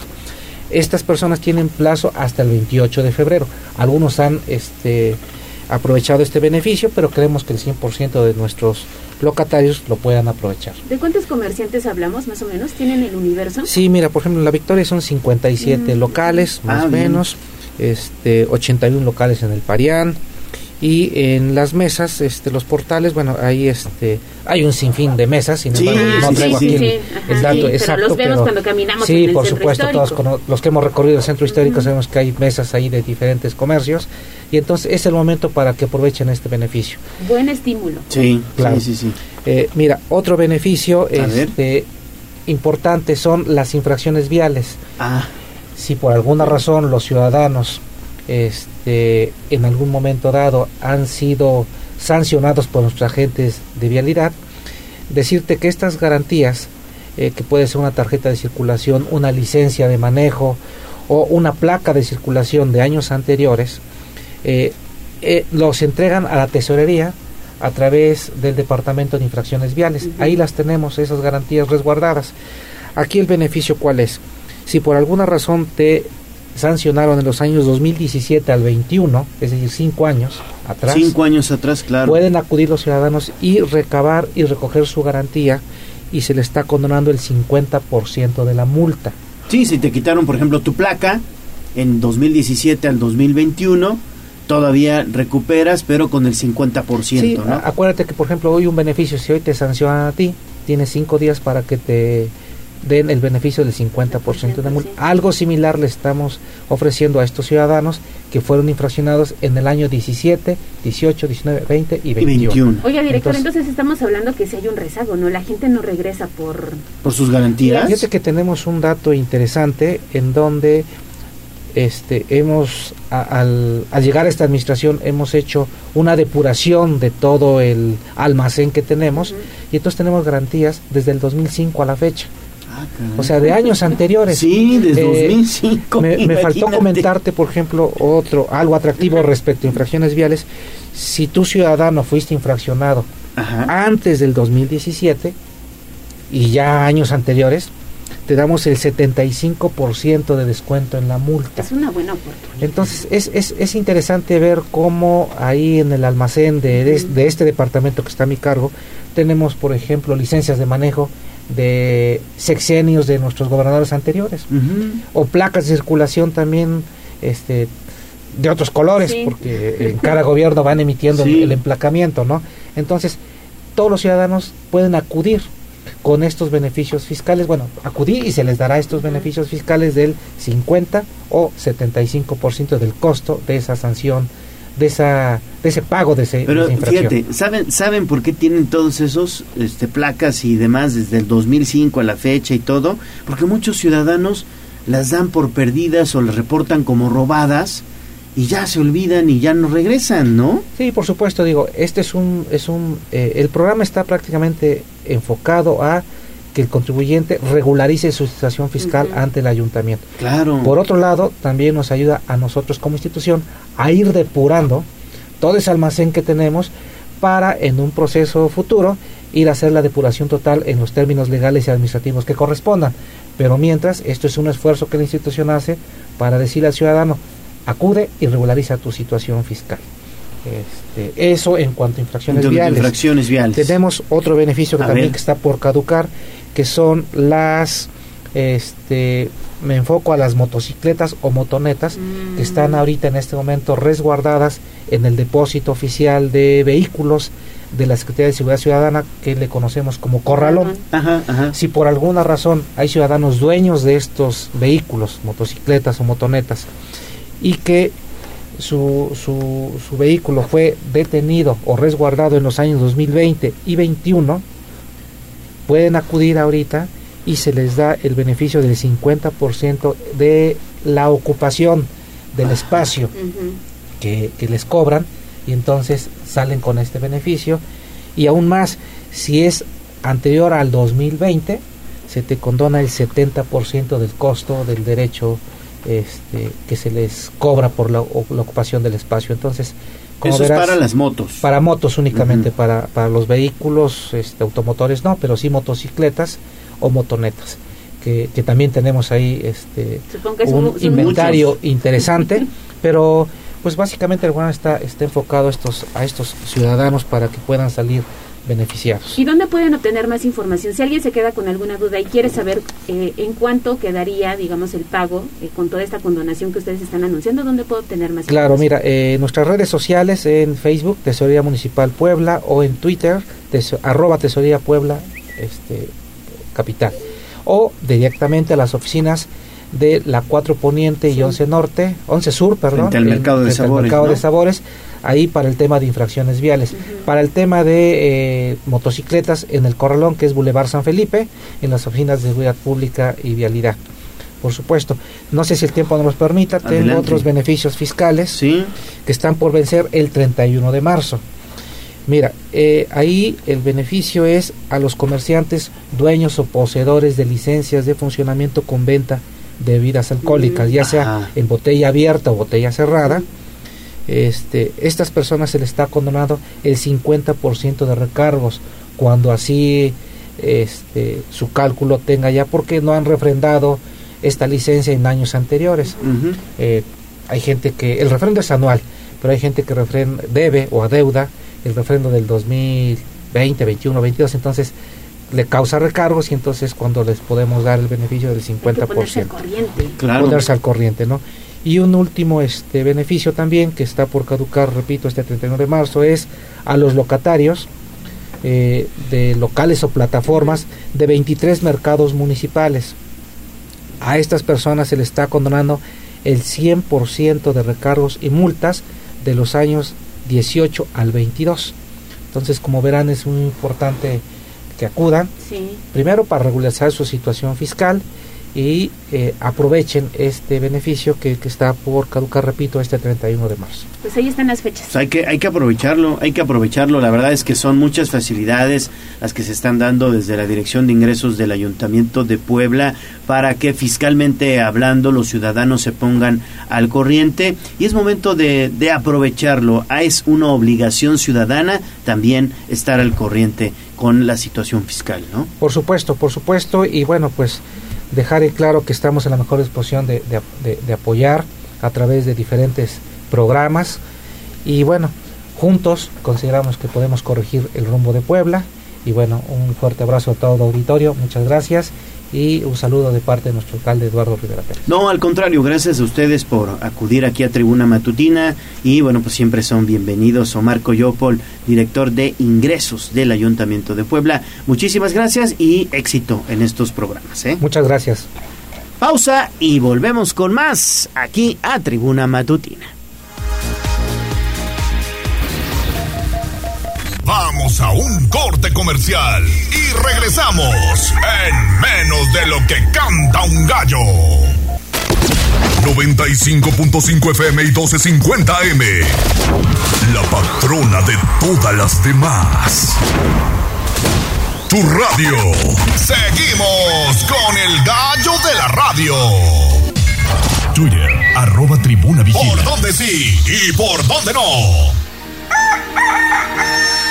8 de la mañana con 22 minutos. ¿Por dónde no hay que ir? Porque asaltan David. ¿Qué onda? ¿Dónde andas? Así es, Gallo, pues fíjate que estamos en la- el cruce con la calle 11 Poniente y la 4 Sur, y es que más temprano esta mañana se registró un llamado cortinazo, los clásicos cortinazos, Gallo, entraron a una cocina económica, pues forzando con una palanca la cortina de este local, por lo que lo que los ladrones lograron llevarse fue una televisión, Gallo, ya estuvimos platicando con el afectado de este local y fue una televisión, una pantalla, lo que se llevaron, no tocaron nada más. Ya en el lugar estuvo un eh, ratito, se acaban de retirar elementos de la Secretaría de Seguridad Ciudadana que estuvieron entrevistándose con los afectados pues para ver qué es lo que había sucedido. Fue la pantalla, el saldo de lo robado, como te comento, Gallo, y bueno, dejaron la cortina doblada y se retiraron lo más rápido posible porque eso hacen las ratas, Gallo robar y correr. Y bueno, pues tener mucho cuidado con los eh, locales, cerrarlos bien, pero ya ni siquiera con los candados se puede lograr, gallo. Esa es la información que tenemos. No, es que andan desatados. Los amantes de lo ajeno andan desatados. Así que bueno, pues hay que cuidarse muy, muy bien. Y bueno, pues reforzar la seguridad, los rondines de parte de la policía municipal. Gracias, mi estimado David. Regresamos contigo más adelante. 8.23 de la mañana en Puebla. Sí, hay chamba. Instagram, Tribuna Noticias. A mover las manos, que del cielo no caen los billetes.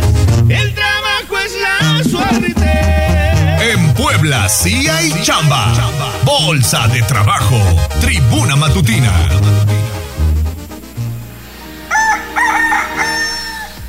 Iniciamos con la bolsa de trabajo, son las 8 de la mañana con 24 minutos y para este jueves se solicita costurero, escolaridad secundaria, experiencia de un año y la zona de trabajos en Tehuacán. Hay que coser un paso del pantalón vaquero o chamarra, es la descripción de esta vacante que está disponible ya en el Servicio Nacional de Empleo y manejo de máquinas de costura industrial. El salario que se ofrece son 7.200 pesos al mes. Y si están interesados hay que acudir a las oficinas que se ubican allá en este municipio, llamar al 303-4600 extensión 6330 o 6328, ya lo sabe, de lunes a viernes de 9 de la mañana a 6 de la tarde. Así que hay buenas opciones para trabajar allá en Tehuacán. Pero también se solicita cajera, escolaridad preparatoria, seis meses de experiencia. La zona de trabajo aquí sí es en Puebla. Hay que hacer cobro de mercancía, resguardo de valores, arqueo de caja, manejo de efectivo y el salario son 8 mil pesos al mes más prestaciones. Si usted está interesado, están las oficinas centrales del Servicio Nacional de Empleo ubicadas en el Callejón de la 10 Norte 810, allá en el barrio del Alto, o bien en el Centro Integral de Servicios en Angelópolis. Le repito el número 303-4600, extensión 292140, de lunes a viernes de 9 de la mañana a 6 de la tarde. Y pongan mucha atención en estos espacios porque también habrá Feria del Empleo en la zona de Aguasanta. Todos los detalles usted ya los puede encontrar a través de arroba tribuna vigila y todos los días en tribuna matutina la bolsa de empleo. Bueno, pues ahí está. Entonces hay que aprovechar porque en Puebla sí hay chamba. las manos, que del cielo no caen los billetes. El trabajo es la suerte. Puebla sí hay chamba. Secretaría del Trabajo del Gobierno del Estado de Puebla. Instagram, Tribuna Noticias. Poderoso caballero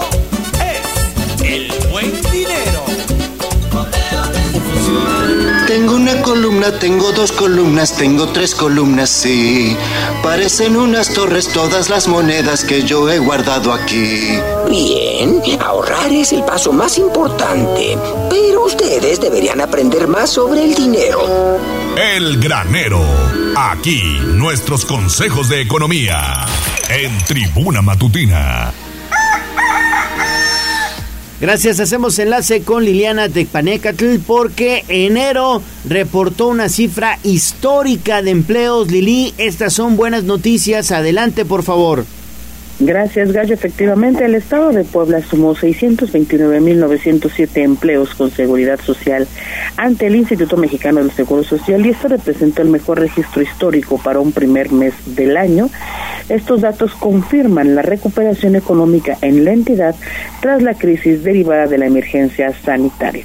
La Secretaría de Economía informó además que durante enero pasado se registraron un total de 1.115 altas netas con respecto al cierre de diciembre de 2022, la primera cifra en positivo para un primer mes desde que inició la pandemia por la COVID-19.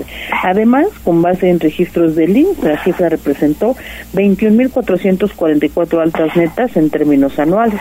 Asimismo, al 31 de enero de 2023 hubo registrados ante el Instituto 1.063.429 patrones en el país y 21.484.595 puestos de trabajo y de dichas cifras el 2.93% correspondieron a Puebla. Es el reporte. Pues son muy buenas noticias, Lili. Sobre todo, ¿sabes por qué? Porque son los que llaman empleos formales con todas las garantías, ¿no? Sí, efectivamente, bueno, pues de unos años para acá todos sabemos que la precarización del empleo ha sido una constante de manera desafortunada. Cada vez son menos las empresas que le ofrecen a sus trabajadores pues todo lo que indica la ley, no solamente un salario competitivo, sino además fondo de vivienda, de ahorro para la pensión, así como la seguridad social, de manera que aquellos patrones que todavía pues están cumpliendo con la ley y están dignificando la vida de sus trabajadores, pues son cada vez menos y la verdad es que qué bueno que en el caso de Puebla se está aumentando en estas cifras, Gallo. Así es, Lili. Bueno, seguimos contigo. Y seguimos con las buenas noticias con Liliana, porque Puebla es el sexto lugar nacional con mayor actividad industrial de México, Lili. Sí, fíjate que la Secretaría de Economía informó que en octubre del 2022 las actividades industriales respecto del mismo mes del 2021 crecieron 13.6% y esto ubicó a la entidad en el sexto lugar en el comparativo nacional. El sector manufacturero, que incluye las ramas automotriz, textil, confección, alimentos y bebidas, incrementó sus actividades en un 16.7% respecto de octubre de 2021 y esto ubicó a la entidad en el cuarto lugar del comportamiento nacional. De acuerdo al último reporte del INEGI, en términos anuales, el sector de la construcción creció 9.5% con respecto a octubre del 2021, ocupando el lugar 7, en este caso, también a nivel nacional. Y por su parte, el sector minero creció 1.3% con respecto al mes de octubre, pero de 2021. Es el reporte. Bueno, Lili, muchísimas gracias y regresamos contigo más adelante, por favor. Son las 8 de la mañana con 29 minutos. Hacemos enlace con Abigail González. Mi estimada Avi, el próximo 15 de febrero es el día de la lucha de eh, contra los contra el cáncer de niños y están invitando a conferencias, ¿no es así? ¿Qué tal, Gallo? Efectivamente, pues sí, es que en el marco del Día Internacional del Niño con Cáncer, que se conmemora cada 15 de febrero, la UPAEP y la Fundación Una Nueva Esperanza invitan al décimo ciclo de conferencias con el objetivo de concientizar y sensibilizar a la población mundial acerca de esta enfermedad que le arrebata la vida a niños y jóvenes. Y es que en el uso de la palabra, la doctora Rocío Baños Lara dio a conocer que cada año 400.000 niños alrededor del mundo son diagnosticados con esta enfermedad. Se estima que en América Latina, en el año 2020, hubo 32.065 nuevos casos de cáncer en niños de 0 a 14 años, de los cuales 20.855 ocurrieron en países de América Latina y el Caribe, por lo que cada tres minutos muere un niño con cáncer. Y es que también mencionó que con datos del año de 2018, en Puebla, 158 menores de 21 años perdieron la vida a causa del cáncer, 49 de ellos en la capital y la tasa de mortalidad en el estado de menores de 21 años fue de 5.57 por cada 100.000 habitantes, por lo que el Centro Oncológico Nueva Esperanza y UPAEP se unen para informar a la ciudadanía con el ciclo de conferencias que se llevará a cabo el próximo martes 28 de febrero a partir de las 9 horas en el Centro de Vinculación de la Universidad. Y es que se presentarán cuatro, cuatro pláticas para el paciente con cáncer, resultado de investigaciones de académicos de la institución. 1. Calidad de vida del paciente oncológico pediátrico. 2. Calidad de vida del acompañante. 3 números en pacientes COVID en los niños con cáncer. Cuatro, características genéticas que se han descrito en los pacientes con cáncer pediátrico en la región y es que el acceso para esas conferencias es para el público general y la entrada es libre. Gallo, la información que tenemos del tema. Pues muchísimas gracias, Avi. Eh, varias actividades se están llevando a cabo o se van a organizar con motivo de este importante día, ¿no? Exactamente, y está muy pendiente también del portal de casa porque ahí podrá encontrar toda la información que nos acaba de presentar Avi, Liliana, Gisela, Pilar, David, Daniel y todos nuestros Todos, nuestro equipo, todos. nuestra fuerza informativa. Exactamente, sistema informativo Tribuna, como desde hace muchos, muchos años, ahí está, pues sirviendo a usted, a usted amigo que nos escucha por la 95.5 de FM y también por la 1250 de amplitud modulada. Bueno, pues seguimos con más información porque hay eh, pues nuevo nombramiento en el gobierno del estado. Se trata de el director del Colegio de Bachilleres, justamente del estado de Puebla. Se trata de José Luis Nájera. Seguramente ustedes recuerdan a José Luis Nájera. José Luis Nájera siempre fue pues muy muy cercano al exgobernador Miguel Barbosa Huerta.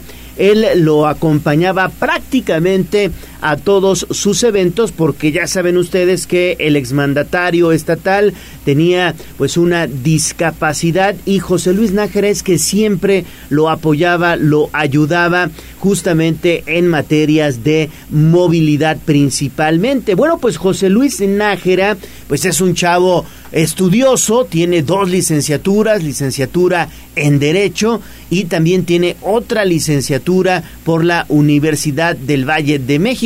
Él es el nuevo director del Colegio de Bachilleres. Escuchemos justamente el nombramiento. Y también eh, quiero expresar la más cordial bienvenida a este encargo a el nuevo director, Ismael Zárate Gutiérrez. Bienvenido. Hay un encargo muy importante para dar continuidad a los trabajos que se han venido desarrollando en esta institución con la loable labor que tiene de llevar las primeras letras a la gente adulta que desafortunadamente no tuvo la fortuna de en su momento acudir o estar presente en un aula como lo pudimos haber hecho nosotros en su momento.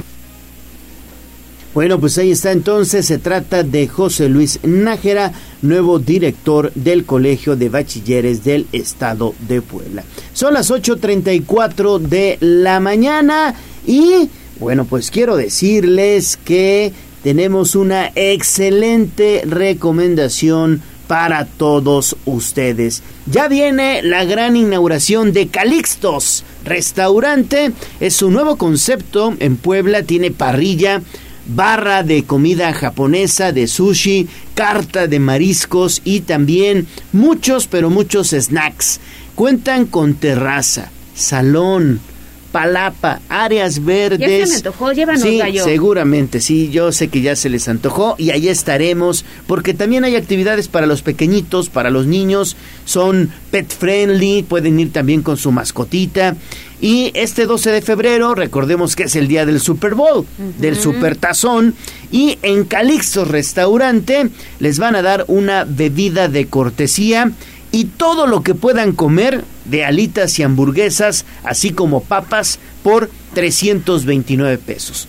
Todo lo que puedan comer allá en Calixtos con alitas, hamburguesas y papas, 329 pesos, pero esto es solo con reservación. Así que hay que reservar al 221 266 07 17 221 266 07 16 17 y Calixtos Restaurante está en calle Palmas número 45 en Santa Clara Ocoyucan, allá en la zona de Lomas de Angelópolis, prácticamente a 5 minutos, y los puede encontrar en Instagram y en Facebook como Calixtos Restaurante MX.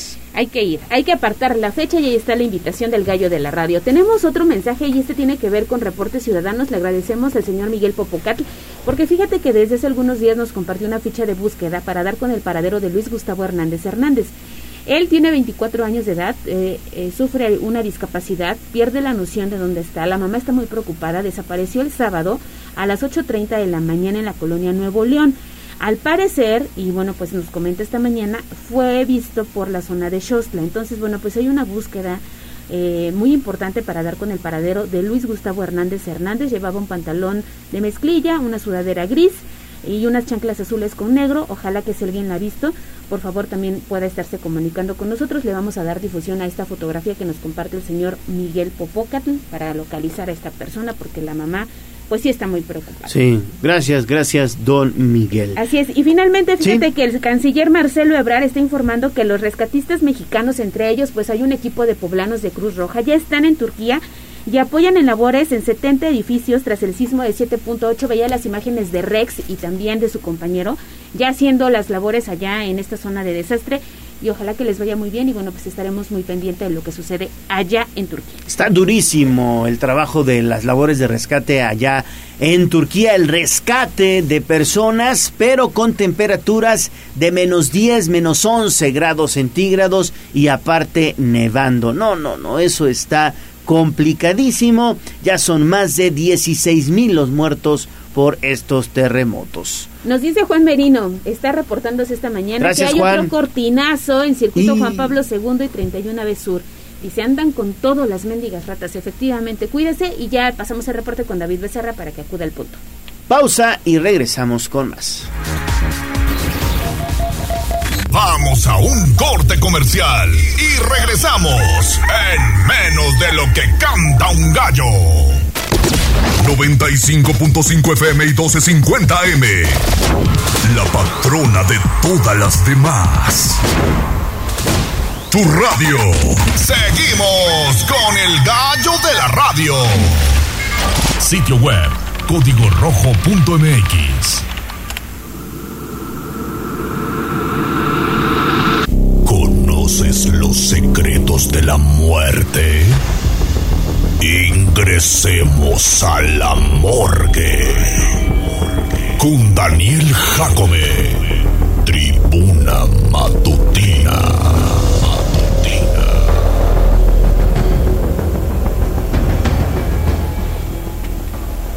Mi estimado Dani, ¿cómo estás? Te saludo con gusto. Siempre saludarte aquí en el estudio, pues la verdad es que nos llena mucho de, de, sobre todo estamos muy contentos, sobre todo, ¿sabes por qué? Porque siempre traes buenos temas. A la gente le gustan los temas que tratamos aquí en la morgue.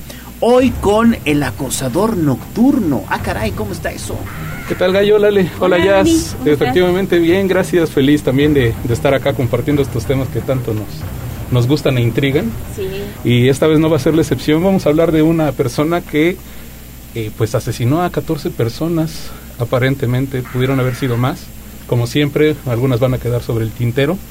El día de hoy vamos a hablar sobre Ricardo Leiva Ramírez, mejor conocido como The Night Stalker o el acosador nocturno quien fue, bueno, pues un asesino serial que, como bien decía, mató a 14 personas en la ciudad de Los Ángeles entre los años 84 y 85 y fue capturado en el 31 de agosto de 1985.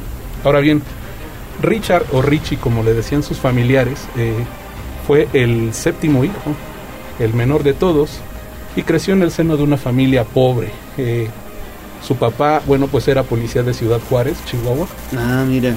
Y posteriormente emigró a los Estados Unidos para desempeñarse como obrero en una línea de ferrocarril bastante grande de allá, que es la eh, Topeka Santa Fe Atkinson. Y bueno, su mamá se desempeñaba como obrera en una fábrica de botas. Su papá, Julián, padecía alcoholismo y era muy violento. Entonces acostumbraba a golpearlo y a, y a, pues, a humillarlo. Situación que no mejoró en su escuela. Sobre todo porque cuando él era niño, una vez jugando se pegó con un columpio en la cabeza. Y esta situación le provocó epilepsias durante toda su adolescencia. Situación que lo alejó demasiado del- de niños de su edad, quienes lo rechazaban, le hacían bullying. Y pues esto no, no, no, sumó a la situación que estaba pasando en su familia.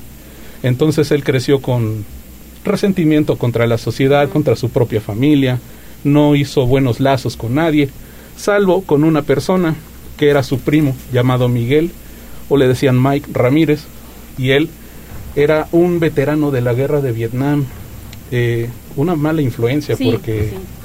Todo lo que había visto, ¿no? todo lo que vio vivió y además lo que le El enseñó. trauma, el trauma que te deja un conflicto bélico. Claro.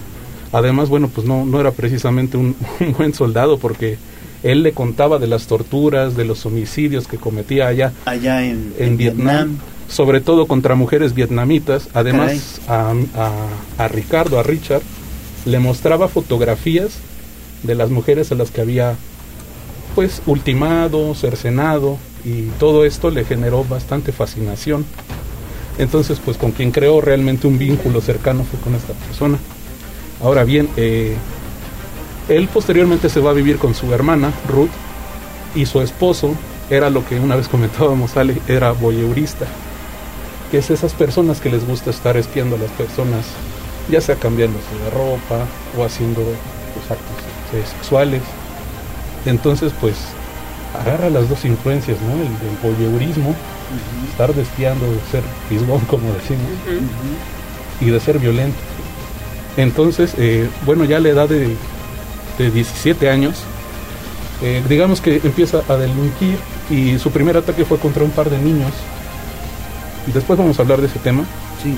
Pero eh, los intenta violar en un elevador, No pero es sorprendido y bueno, desiste. Posteriormente a una mujer le intenta también violar, sin embargo, llegó a su esposo y lo golpeó hasta dejarlo inconsciente. Dicha situación pues no, no lo hizo escarmentar y en 1984 perpetra su primer eh, pues asesinato en contra de una niña asiática de nombre Mei Leong, quien perdió un billete de un dólar, se le cayó al sótano y Richard pues, le dijo, yo sé dónde lo puedes encontrar y bueno, ya estando en el sótano, eh, bueno pues la, la ahorcó, la golpeó, la acuchilló y posteriormente Sí, la la, dejó, la dejó colgada y esta, No me digas. este fue digamos su, Su primer el crimen. primero.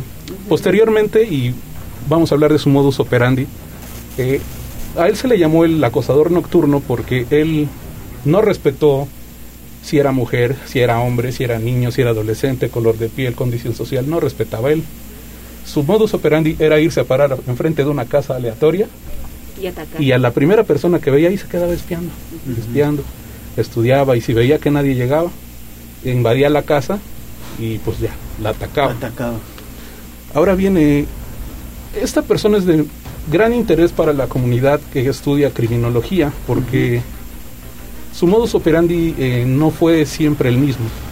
Eh, podría ser lo que se le llama un asesino organizado, que se cuidaba, que, que no dejaba rastros, no dejaba huellas, pero en otras ocasiones dejaba hasta su firma. Ah, porque también, bueno, otro dato interesante de él es que pues se interesó por el satanismo cuando era cuando era adolescente, incluso pues se llegó a tatuar un pentagrama en la mano. Que presumía cuando estaba ya, bueno, cuando fue condenado, ¿no? Es correcto. E incluso, bueno, en varios de sus asesinatos dejaba su firma. Entonces, pues a veces era muy desorganizado, a veces no. A veces incluso ultimaba a las personas y se quedaba a comer. o sea, era demasiado aleatorio su, su modo de operar.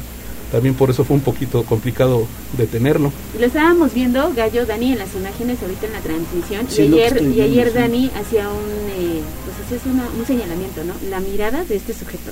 Sí, claro. Sí, daba miedo. es muy frío.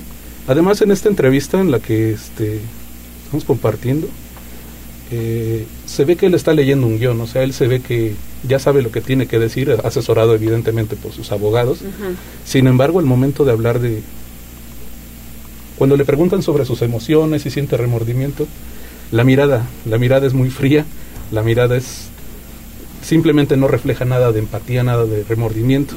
E incluso llega a justificarse diciendo, pues, lo que hacemos los asesinos seriales, dice él, es lo que hace el gobierno a gran escala. Entonces él se justifica con eso. ¿no? Entonces dice, bueno, pues, pues ¿qué hay de malo en hacerlo? Eh, ahora bien, cuando a él lo detienen fue debido a que ultimó a una mujer y posteriormente, eh, no es cierto, a su marido. Y cuando la mujer, quien él creyó que había ultimado, él se escapa, ella se asoma por la ventana y ve que se va a bordo de una Toyota de color naranja. Entonces llama a la policía y le dice, ¿sabes qué? Acaba de pasar esto. Lo arrestan en agosto de 1985. Y una vez arrestado, bueno, pues fue acusado de 14 asesinatos, 5 intentos de asesinato, 9 violaciones, 3 de, tres de ellas fue contra menores de edad, 2 secuestros y bueno, ese es el tema que quería hablar. Él solía secuestrar a menores de edad y los golpeaba, les hacía cualquier cantidad de situaciones sexuales y los abandonaba a lo más lejos que, pu- que podía, por diversión. Le divertía secuestrar al niño, hacerle sus cosas y dejarlo 10 kilómetros. Y pues ahí tú regresas. No los, no los ultimaba, o sea, le disfrutaban realmente el, el hacer daño. El sufrimiento de otras personas, ¿no? Sí. No era un- únicamente matar también.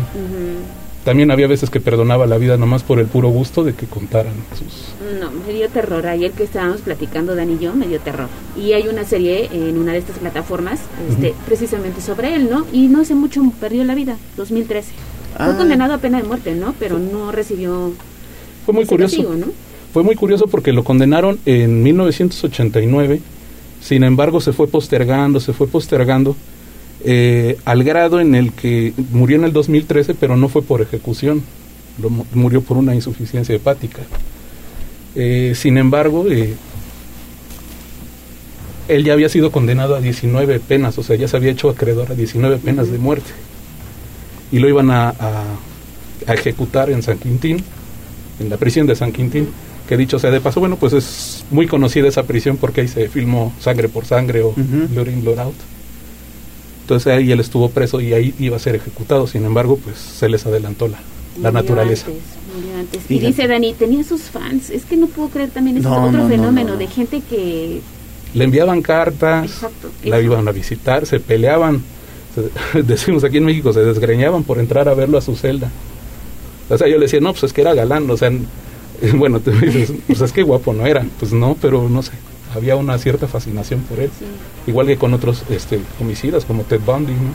También lo iban a ver las, las chicas, le enviaban cartas. que ese es otro Mira, fenómeno interesante de la sociedad. Sí, sí, sí, la sociedad súper compleja y, y a veces enferma. Pues mi estimado Daniel Jacome, muchas gracias. Ah, muchas gracias, Gallo, muchas gracias, Ale. Ahí este, en ocho días venimos a hablar. de Claro, nos seguimos escuchando. Daniel Jacome y La Morgue.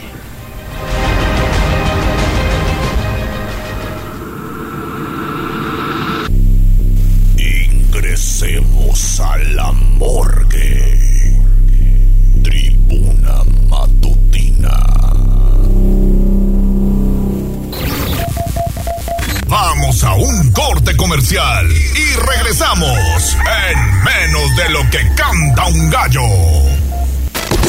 95.5 FM y 1250 AM. La patrona de todas las demás. Tu radio. Seguimos con el gallo de la radio. En Tribuna Matutina. Fútbol, béisbol, box, lucha libre, automovilismo y todo el mundo del deporte. Play Ball en Tribuna Deportes. 8 de la mañana con 52 minutos. Mi estimado Neto, ¿qué se quedó en el tintero? Adelante, por favor. ¿Qué tal, Gallo? ¿Qué tal, Ale? Muy buenos días, buenos días a todo el auditorio. Vámonos con el arranque de la fecha número 6 del torneo clausura 2023 de la Liga MX, que este jueves inicia con par de compromisos 7 de la noche con 5 minutos en el estadio La Corregidora. Los Gallos Blancos del Querétaro pues buscarán la victoria ante el conjunto de León. El equipo dirigido por Nicolás Larcamón que viene de perder por la mínima diferencia ante los Tuzos de Pachuca pues tratará de regresar a la senda de la victoria, algo que no consiguen desde la jornada 2 y la presión comienza sobre el ex técnico del Club Puebla al cual le están exigiendo resultados, sobre todo con el cartel que llegó allá en el Bajío. Nueve de la noche con cinco minutos, los rojinegros del Atlas estarán haciendo frente al conjunto de Monterrey. Y es que el Atlas pues ha convertido prácticamente en el rey del empate. Estará recibiendo al equipo de Monterrey que tratará de conseguir la victoria para hacerse del primer lugar de la tabla general de manera provisional a la espera del resto de resultados que se den a conocer. Así que ahí está la actividad de la Liga MX. Thank you. Vámonos con el fútbol internacional porque con una cuota extra de sufrimiento el Real Madrid despachó ayer miércoles 4-1 al equipo egipcio Al Ali para acceder a la final del Mundial de Clubes y ponerse a tiro de ampliar a 8 su récord de consagraciones en este campeonato. Vinicius Junior, Federico Valverde, Rodrigo y Sergio Arribas anotaron los goles del conjunto español que el próximo sábado estará enfrentando al conjunto de Arabia Saudita al Hilal por el campeonato. Y es que Al Hilal dirigido por el técnico argentino Ramón Díaz protagonizó la sorpresa al vencer tres goles a dos al conjunto de Flamengo de Brasil, el actual campeón sudamericano, en la otra semifinal que se disputó el pasado martes. El Real Madrid irá por una octava corona mundial y la primera desde 2018. Las tres primeras fueron cuando el torneo todavía era conocido como Copa Intercontinental. Hasta aquí la información del fútbol internacional.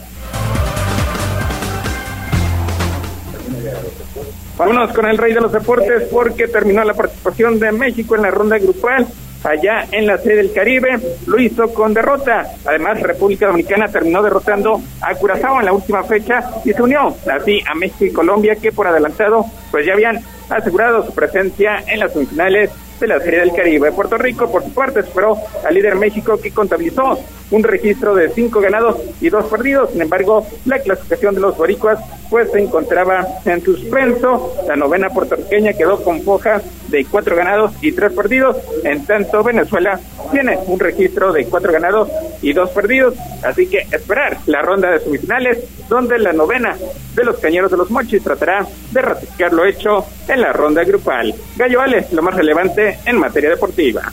Perfecto, Neto, muchísimas gracias y nos vemos mañana por acá. 8 de la mañana con 56 minutos y bueno, pues estamos listos para escuchar los espectáculos. Instagram, Tribuna Noticias. Sobre la tarima, espectáculos, chismes y mucho más. En Tribuna Matutina. 8.56, adelante mi estimado Peter, ¿qué hay? Hola amigos, muy buenos días, ¿cómo están? Muy bien, extrañándote aquí en el estudio, pero tenemos chismecito. Ay, sí, mira, así de rápido les vengo a comentar que prácticamente, pues, eh, Faye y Alejandra Guzmán estaban pro- planeando una gira que se llama Eternas Tour. Todo el mundo se quedó de a seis porque dijo, ay, no me imagino estas dos juntas, pero pues resulta que pues van a estar juntas y el día de ayer se lanzaba su preventa. Sin embargo, ayer mismo lanzaron un comunicado en el que la preventa se iba a posponer. El show estaba programado para mediados del mes de junio, pero por cuestiones lo van a posponer. Entonces ya se desataron rumores y empezaron a especular porque se programó, porque se reprogramó, los eh, fans de ambas artistas empezaron a decir que no, que pues algo no está bien hecho, que pues fue a las carreras, etcétera. Por su parte, bueno, pues solo el comunicado fue oficial en ambas de las cuentas, pero ninguna ha dado como mayor motivo o mayor eh, declaración referente a por qué se, se pospuso la preventa. ¿Tú irías a su concierto? Yo tal vez. ¿Tú, Gallo? No. ¿No? No. Pues es que no sé, la- siento que como que no van de la mano, no me imagino cantando una canción desde la otra, pero pues mira, los fans están muy emocionados y pues a ver cómo les cómo les resulta el show. Y ya generando polémica desde este momento. Sí. Imagínate, aún no, aún no empieza y ya generaron polémica. Otra de las cuestiones ya para rápidamente terminar, hay una empresa automotriz de autos que va a indemnizar a, Le- a Ricardo Arjona por usar uno de sus temas en una campaña en 2004. Aún no se ha dado a conocer el monto por el cual lo van a indemnizar, sin embargo, bueno, pues ya empezó las juntas citatorias en los tribunales y pues la primera cámara, eh, bueno, la primera reunión declaró que sí lo iban a indemnizar, pues se violaron los derechos de autor, usaron la canción sin su permiso y además le cambiaron la letra. Entonces, pues en la segunda sala que se va a llevar a cabo a finales de abril ya nos van a indicar la cantidad por la cual, bueno, no nos van a indicar, van a revelar la cantidad por la cual van de indemnizar a Arjona. ¿Cómo Entonces, ven? este, no sabemos ahorita cuál es la canción. La canción es la de Jesús es verbo no sustantivo y la usaron De para los 90. Sí, sí, sí, sí, y pues obviamente dijeron, ah, pues qué puede mal ir sal, ¿no? La agarramos, le cambiamos un cosito y sa. Ahí está. No, pues, Ocho años muy mal hecho. Y además no es cualquier empresa automotriz, ¿eh? Empieza con T. No me Es digas. correcto. Sí, sí, sí, sí, una de las chonchas. y pues así el chismecito, amigos, del juevesito. Gracias, mi estimado Peter. Oye, mañana nos vemos, ¿no? Por supuesto que sí, para despedir el viernes como se debe. Órale, buen día. Igualmente, que tengan muy bonito día, chicos. Nos vamos, Aura Mones, muchas gracias en la operación técnica, Abraham Merino en la producción, Jazz Guevara en las redes sociales, Ale Bautista, nos despedimos. Nos despedimos aquí con David Becerra que llegó también al estudio. Mañana tenemos una cita en punto de las 6. Terminemos bien la semanita. Ya sabe, tribuna matutina de 6 a 9. Cuídense. Adiós, amor, me voy de ti y esta vez siempre. Aquí terminamos Tribuna Matutina